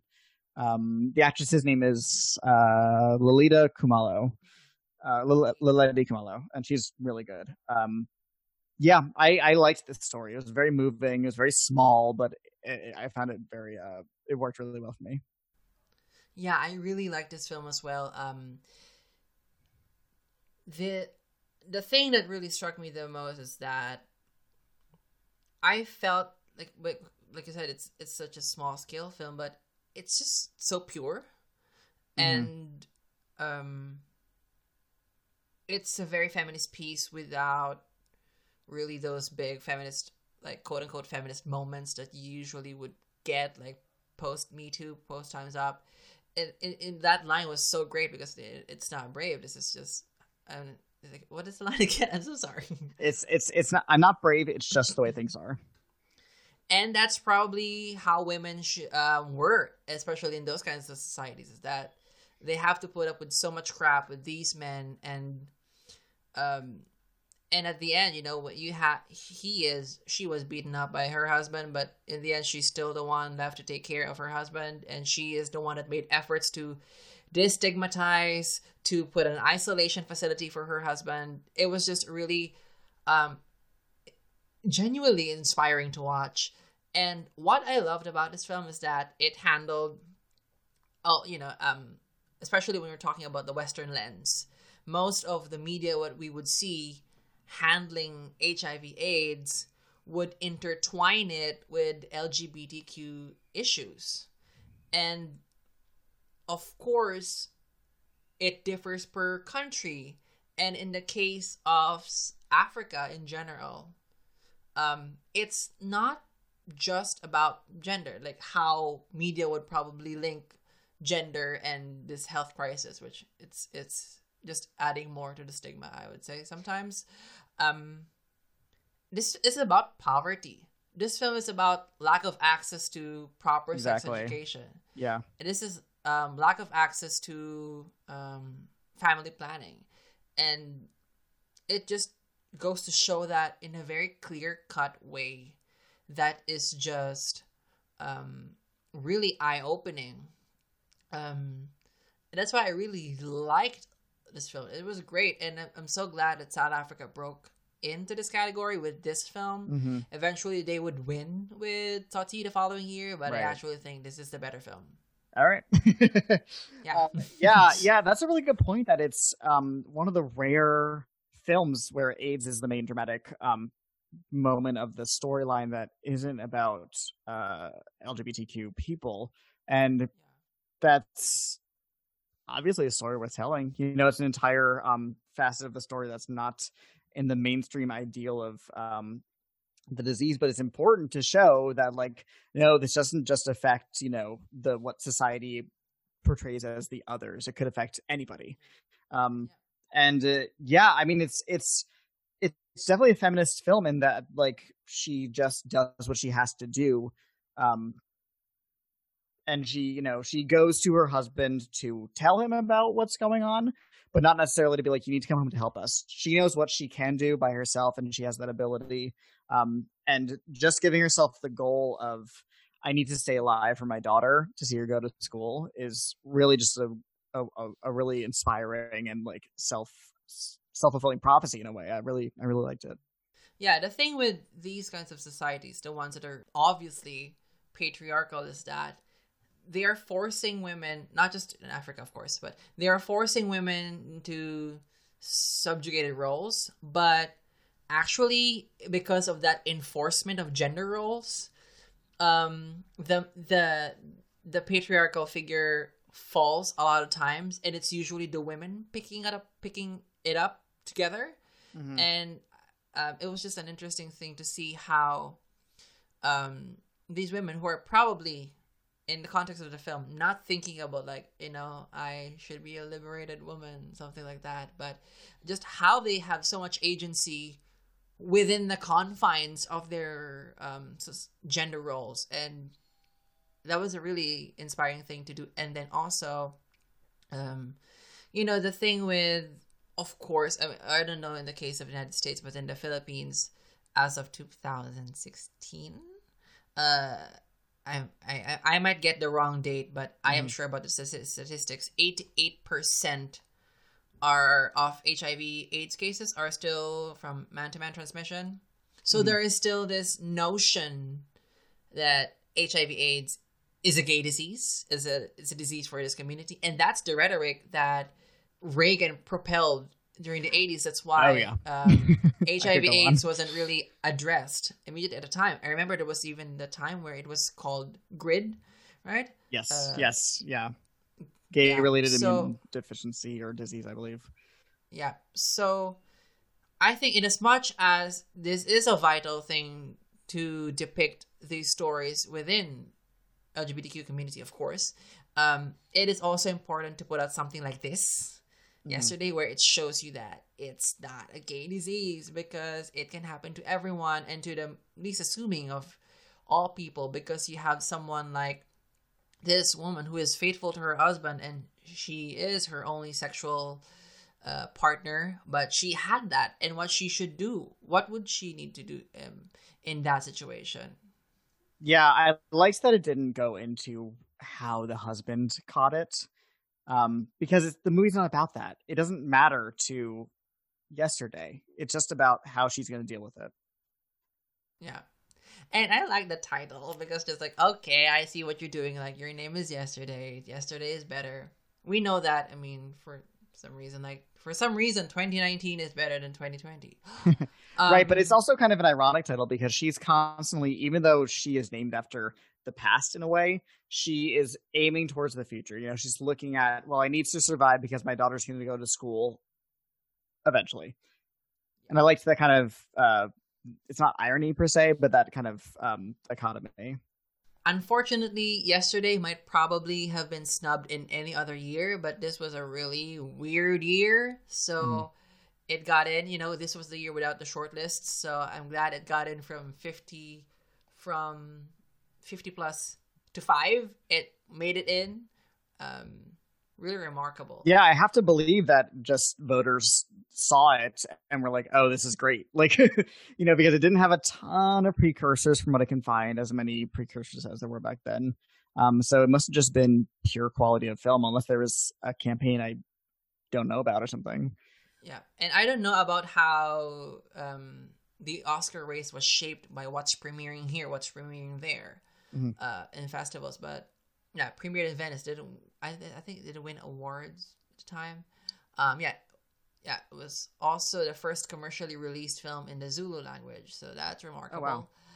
Yeah, And it was nominated Uh, for the Independent Spirit Award, so Yeah. people clearly had seen it. Um, but yeah, I, it's a little bit surprising in a way. I mean, I don't again, I wasn't there, but it's um, I bet it was a little bit of a surprise. Yeah, and I didn't know when it premiered at HBO, but I'm glad it was nominated for the Emmy because, Mhm. especially at the time where TV, uh, TV, people are watching TV a lot. Uh, this was probably. I hope it was more seen. Um, yeah, just beautiful. Um, let's go to the films that you already mentioned a while ago. The films that were in foreign language film, but or, fo- or foreign language, but not in this category. A lot, a lot, a lot. Um, that were nominated here and there. Um, and you've seen them, and I haven't because I didn't do my homework. I'm so sorry. But yeah, a lot of these film, a lot of this year had a lot of films nominated. Um, let's start with the big one, Maria Full of Grace from Colombia. Um, premiered at Sundance and Berlin, won Best Actress there. Critics' Choice nominee and nominated for Best Actress. First one in Spanish speaking role, Catalina Sandino Moreno. Um, what did you think of this film? Uh, this movie I watched just because, like I said, um, this was a kind of a year that I found interesting in how many films were nominated uh, that weren't in the English language that were nominated in categories outside of foreign language film that weren't even eligible for that category. Um, it's a very international looking Oscars from just the nominees, not the winners necessarily, but um, yeah, I, I quite enjoyed this movie. I've been wanting to see it for a while, and this gave me a nice opportunity to see it. Um, it was a really harrowing movie, uh, which I feel like is a theme with a lot of these movies. Um, but the central character of Maria, um, and this is helped by um, Catalina Sandino Moreno's performance, is so assured and steady that you always believe she is in control of her situation, even when she clearly is not. You know, there's a lot of um, international sociopolitical things she gets involved in without giving away too much, and she always is assured but kind of innocent in a way that you believe she'll be okay because she'll figure it out. Um which is um uh it, it provides for like i said it's harrowing but it's not like worrying because you you really believe in the character. Um and this actually was colombia's oscar submission but it was ruled ineligible because according to Wikipedia, it said because there was too much English in the film. And I just watched the movie and I can barely recall any English. I, I genuinely don't know what they're talking about unless there was. I mean, the character goes to America eventually, but it's almost entirely she's interacting with other Spanish speaking uh, individuals. Um, so I don't really know what that was about. Um, and it's a shame because I probably would have gotten nominated if it was eligible. Um, and I would probably preferred it to uh, a good chunk of the nominees. Uh, but yeah, I'm glad that she was uh, recognized for her performance. Yeah, um, this one, like I said, too much. They said too much English, but said it's not too much English. I would probably attribute it, of course, without sources, but I just I have a feeling that it was because the director was American. Because in 2011, Albania tried to submit a film that was directed by this American director, Mhm. but the director of another film appealed to the Academy to rule it out because it was with an American director. Hmm. And it was ruled out, and the director that appealed for this to be ruled out, his film was the one that was submitted. like, all right, that's a really good. Um, Yeah, this category always Move right leads to questionable decisions and arbitrary Yeah. rules. It's kind of the name of the game, unfortunately. because I think, especially recently, you have something like uh, Emmanuelle Riva in Amour, Marion Cotillard in Two Days, One Night, Isabelle Huppert in Elle, and Mhm. Yalitza Aparicio in Roma. They were submitted. Uh, they were submitted in foreign language film. Not all of them got nominated, but you know that's kind of like a way in. And Right. it's- The, it's- there were people watching the movies. Yeah. yeah it's interesting when a, a film a performance that is not in english be nominated even if they were not submitted um, i did not know about the campaign but uh, being nominated in sag and critics choice is Yeah. pretty big I'm. It, it feels like the kind of movie that people would be like, "Have you seen this?" It feels like something that would get off the ground. Um, and also just from looking at the precursors, this looks like I'm gonna say it was weak, not because it's actually weak, but weak in terms of the nominees and who was getting attention. Um, a weak year for Best Actress, possibly. Um, like just looking at the other contenders, I mean, there was Uma Thurman for Kill Bill 2, but they didn't go for the first one, so that probably wasn't going to happen. Julie Delpy, uh, who I would have given the win to personally. I love that movie. Um, yeah. But she didn't really get many precursors, if I remember correctly. Yeah, that that, that I think that year was like one of also kind of like 2006, where the five or the 5 mm-hmm. leading to the Oscar uh, nominations announcement. Um, I would yeah, check was, this out because this is yeah.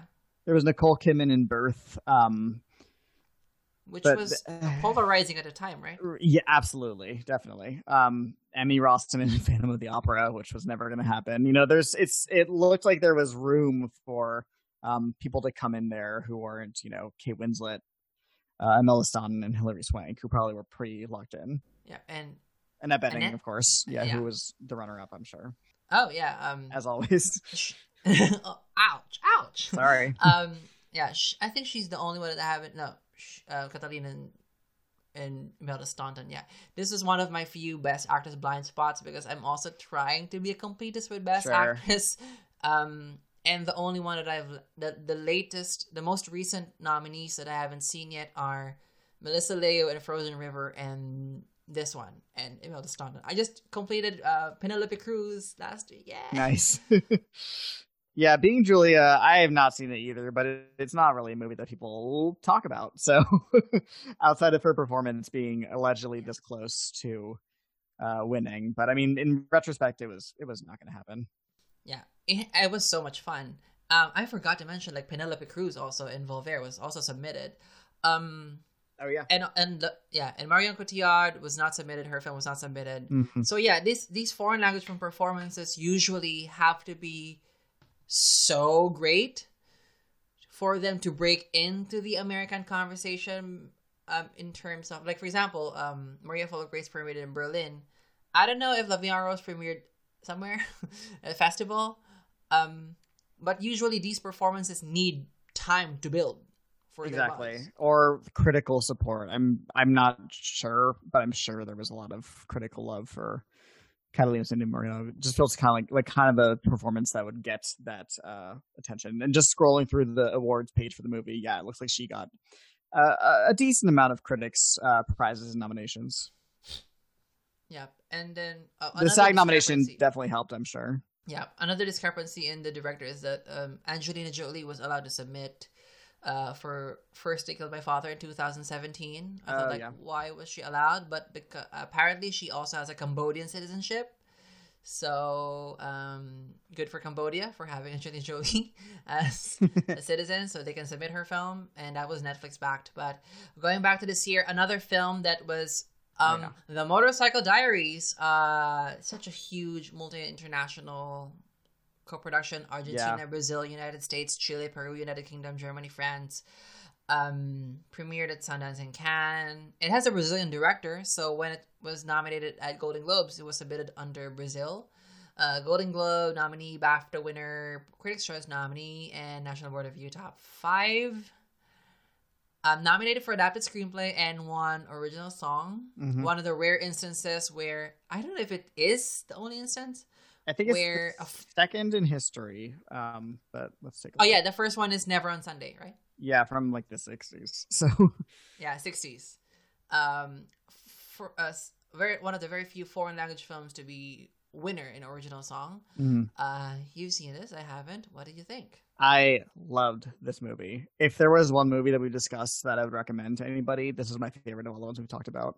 Um, I thought it was maybe it's just my um let me see. Maybe it's just my like uh personal political um current uh things i'm drawn to at the moment but the way it showed um uh the characters getting outside of their bubble outside of their hometown and experiencing culture and um, cultures outside of themselves for the very first time and having it essentially radicalize them i found profoundly moving and really inspiring and very kind of like um indicative of what happens the second you leave your own backyard. I mean, it's a, a thing we hear a lot here in America is that like people who never leave their small hometowns, and I'm saying this from experience, um, usually kind of look to people who do, um, especially if they go to college or any sort of higher learning, and they see the broadened mind that usually occurs when somebody leaves their um, hometown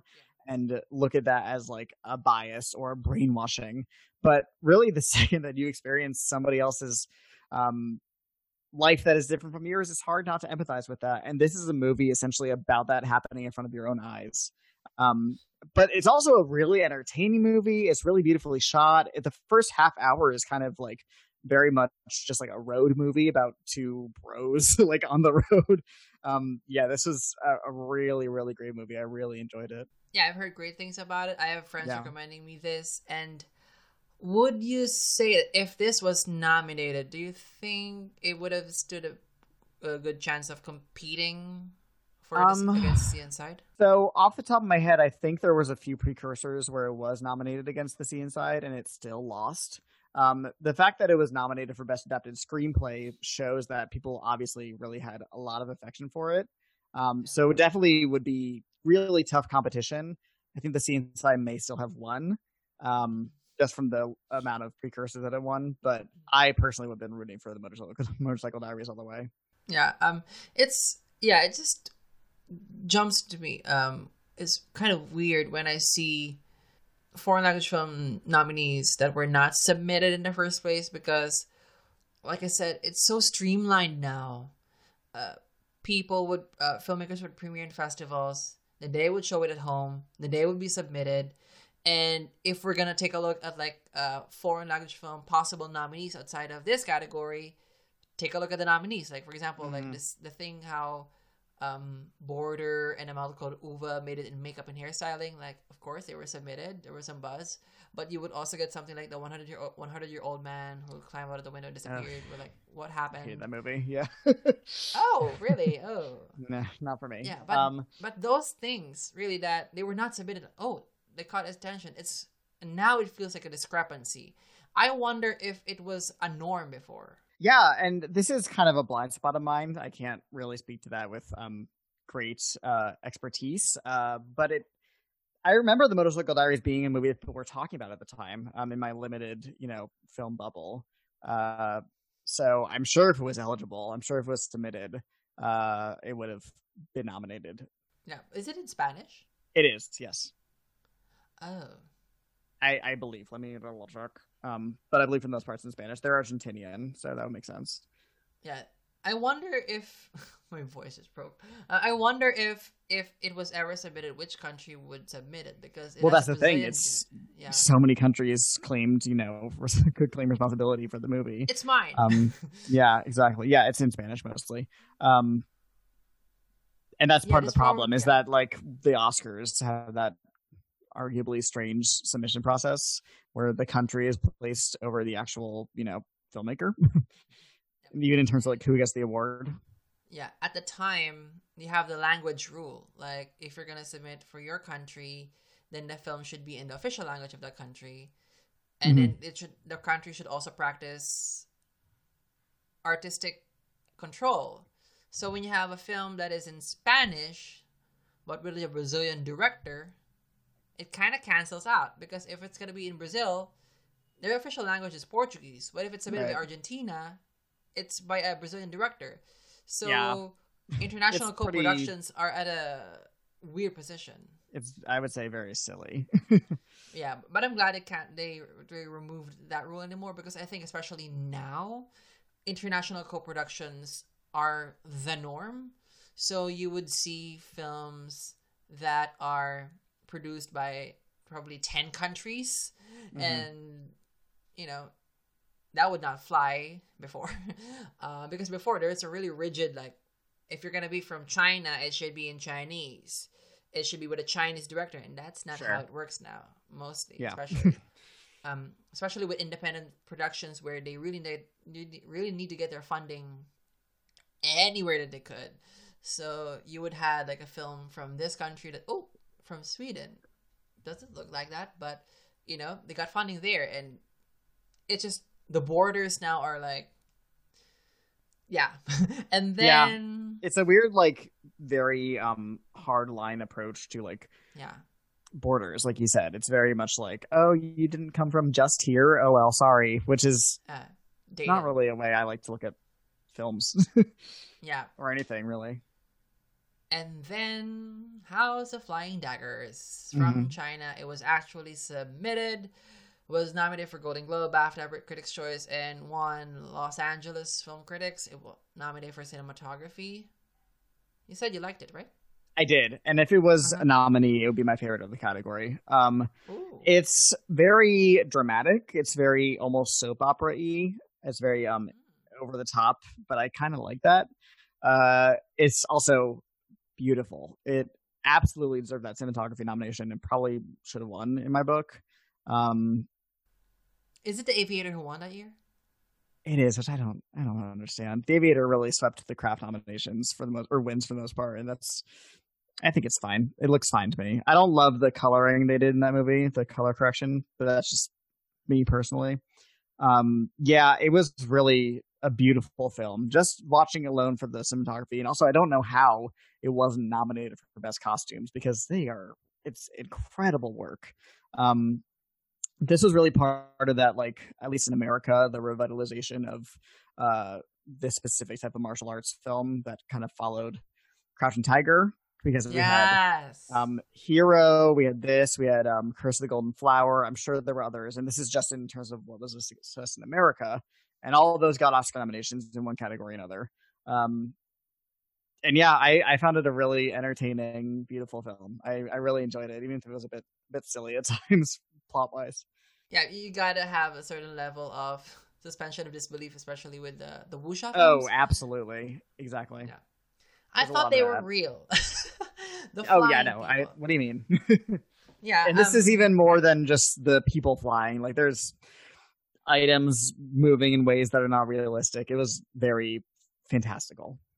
Yeah, when I first watched Crouching Tiger, I thought, well, that's that's how Chinese people were before. Can I learn? And I read like the novels, like they they learned that. Like, what should I learn to fly? Like even just I know, and know, it's I like that it's never explained in those movies. It's just like this is what we do. it's how, how we, how we- we don't have we don't have traffic here because we're flying. and we're at this. It's about like you know level of expertise more than like anything being realistic, and I really like that about it. yeah, and we can only fly when we're angry and we're fighting. So Of course. Other than that, we walk. Um, yeah, we've already talked about a very long engagement and the Passion of the Christ, and just to mention the two documentaries, uh, Born into Brothels, Calcutta's Red Light Kids, one documentary feature from India, Mhm. and the story of the Weeping Camel from Germany and Mongolia, another nominee documentary feature. Oh gosh, and in the submissions, there's not really a lot. Um, No, I I looked over Yeah. the submissions briefly. Um, nothing. This is a generalization. Nothing really jumped out at me as like, oh, I've heard things about that movie, so I should check it out. And just in this, the nature of having time, I did not watch any more besides the ones that were actually nominated for Oscars, which only one of them was an actual submission besides the nominees. So yeah, yeah. Um, e- I I would say even the Oscar voters. I haven't watched all those fifty-one. Uh, oh yeah, my god, so you know they haven't. uh, so there were eighty-nine countries invited, but only fifty-one submitted. Uh, Hong Kong was disqualified because of the film's release date, and Ukraine was disqualified because the film was primarily Russian produced. And the first timer is Malaysia. Yay! I have a really short list here. Do you have there? Because if you don't, I would. Um, let me grab it. One second. I the the film that jumps out of me is Nobody Knows from Japan. Um, it won Best Actor at Cannes. is directed by Hirokazu Koreeda. Okay, yeah. I haven't seen it, and one of my friends recommended to me. Um, she told me watch this because you're going to be the assistant director in my film. You should probably watch Nobody Knows so you can help me with my vision. All right. I did not watch it, and I was a bad assistant director. um, uh, I was a zombie during that shoot. Uh, yeah, I think it was about um, children who were left by their mother or their parents. So the eldest brother took care of his siblings for years Okay. without telling anyone that they were left alone. It's based on a true story. That's probably the major one, and the other two that I would mention are just reaching out. Um, the Five Obstructions from Denmark is kind of a documentary co-directed by Lars von Trier. Um, it's about I think challenging filmmaker to make a film, you know, with those restrictions. Okay. And yeah. then- yeah. Yeah, and then Night Watch from Russia. Uh big box office. I I remember and then there's I think in the circles of the internet there's this corner where they really like Night Watch. Oh yeah, I've Um, heard I've heard of this movie. I really I people yeah, I've seen this, this poster floating around. Um and then it's urban fantasy supernatural thriller film. Probably not going to get nominated for an Oscar. No. But yeah, I'm glad when countries try to submit like, you know what? Let's submit this film. Even though there's no probably no chance because of genre bias. Yeah. I like that too. Like when uh Germany, I believe, a few years ago submitted Goodnight Mommy, which I didn't love, but I I applaud their you know, effort there. the audacity to submit as well. Like, Exactly. sure. Um, there's all, I just remembered when writing the notes in 2010 or 11, uh, Uruguay sent The Silent House, which I believe is a found footage horror film. Like, let's scare some Oscar voters, okay? Good for them. God bless, Uh, you know. Yeah, great choice. I mean, if we're not gonna get nominated, at least make an impression. um, yeah, really like this adventurous choices, and unfortunately, I don't have any others. I don't, I don't, I don't know if this was a slow year or just because the contenders were not submitted. like this. Well, that's the thing, and it's easier- yeah it's harder with the distance of time to be like, oh, I've heard about the movie when you know the conversation wasn't there, at least to the degree it is now. But yeah, it is interesting that so many of the foreign films that were or foreign language films are that uh, were nominated in categories outside of America um, were or nominated in categories outside of foreign language film rather were not even eligible or were not submitted. Yep, and that, and because I think it it gets harder for me as well. Because um especially now in terms of like what is probably going to be up for foreign language film, what's on Netflix, what premiered Yeah. at Telluride, what premiered at Toronto?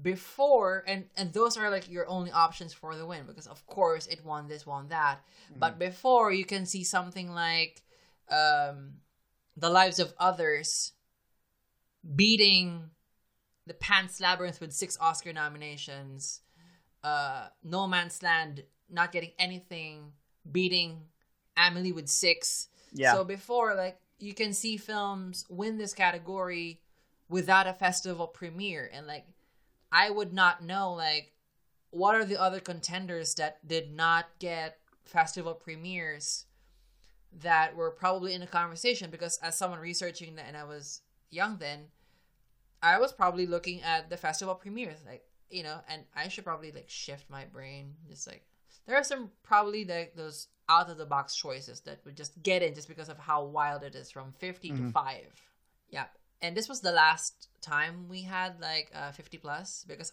after this 50 plus submissions because in 2005 it's 60 plus beyond and in Wow. 2019 we had 93 93 or 91 so good luck watching all those I was gonna say basically uh, guaranteeing that none of the voters are gonna get to watch all of them, which is why the short list exists, obviously. But like, wow, Yeah, and even when they do the the grouping thing at the Oscars, when they when an Oscar voter should just watch like twenty, it's still twenty films. Mhm. Um, and these are filmmakers. They're probably busy when it's not a pandemic, and they're probably busy making films or having dinner. And or you, that's why probably a lot of older voters get to participate in voting more, is because they have the time, but it also kind of shapes Sure. the taste.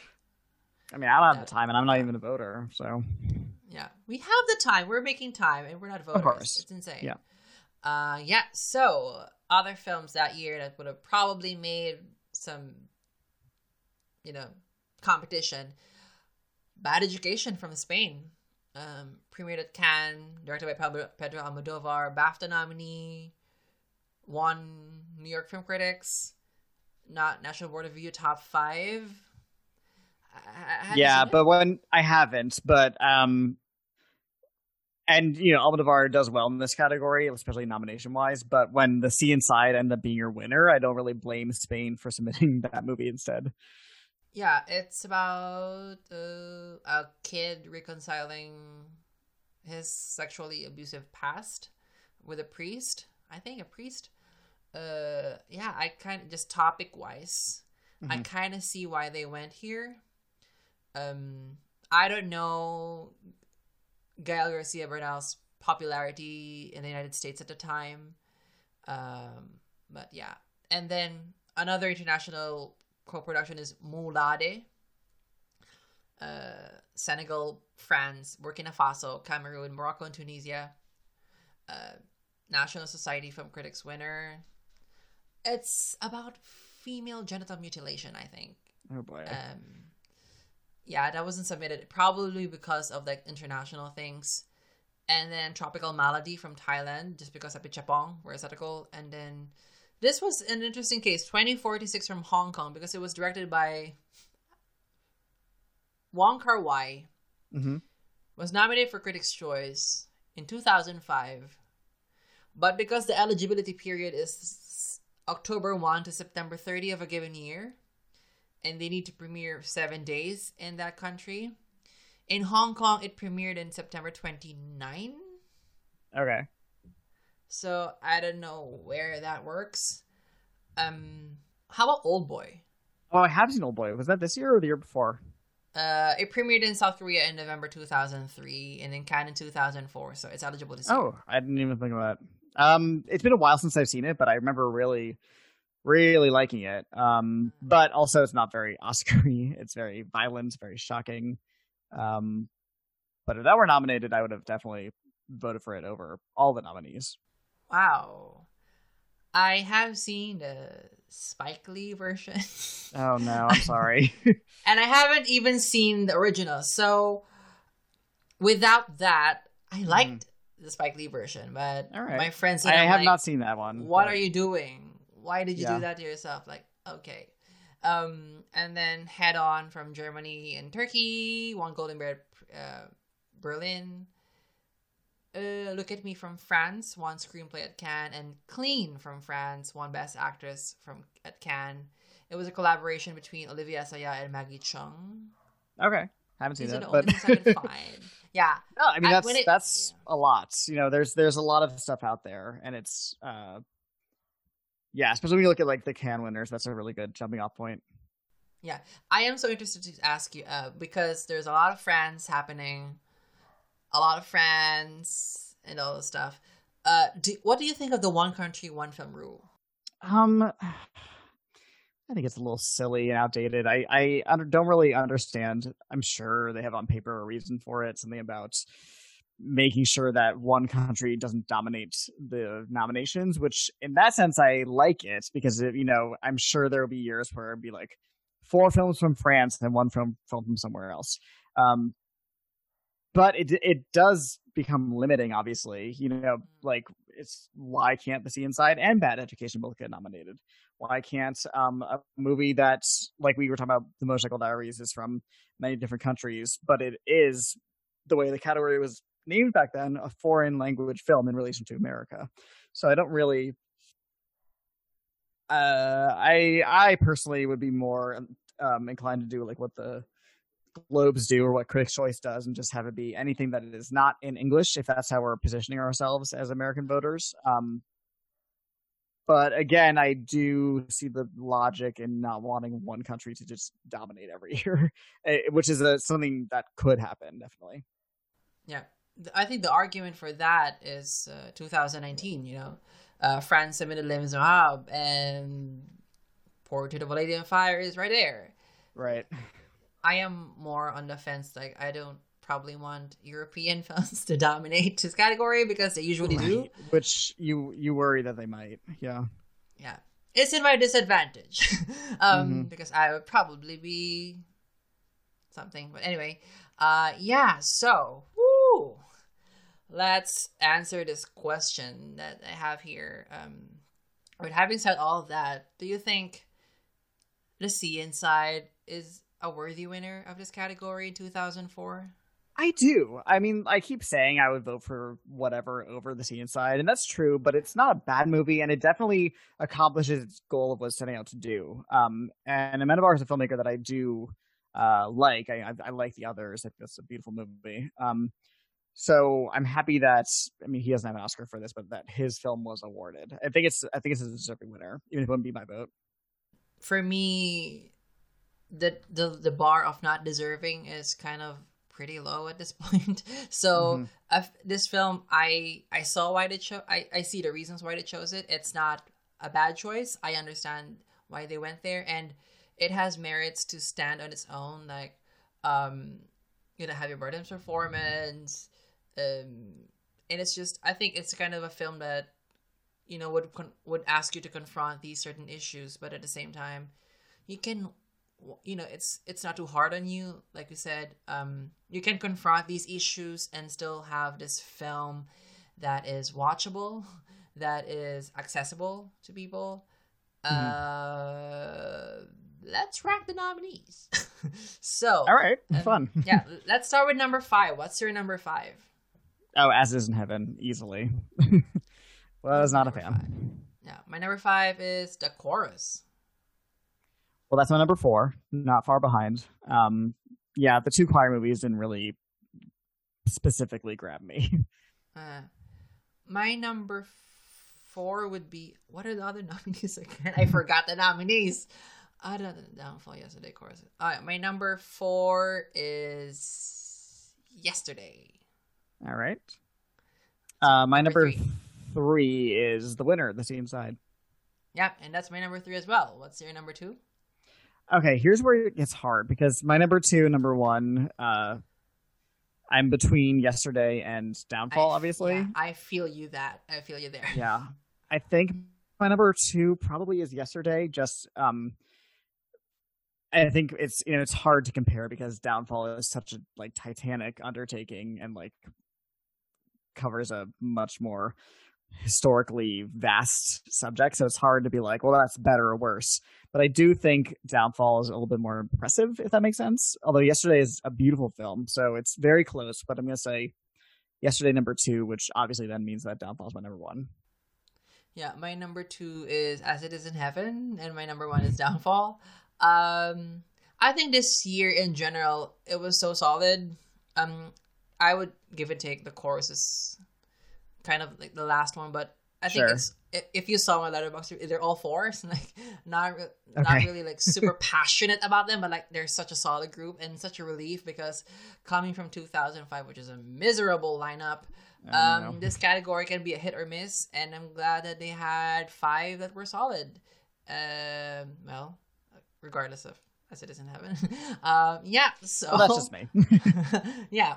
Uh, with that, thank you so much for having this discussion. It was so great to have you. It was a really great time, and I I was able to remove all of my nervousness like 10 minutes in. So Love again, can you tell our listeners where can they find you and your work?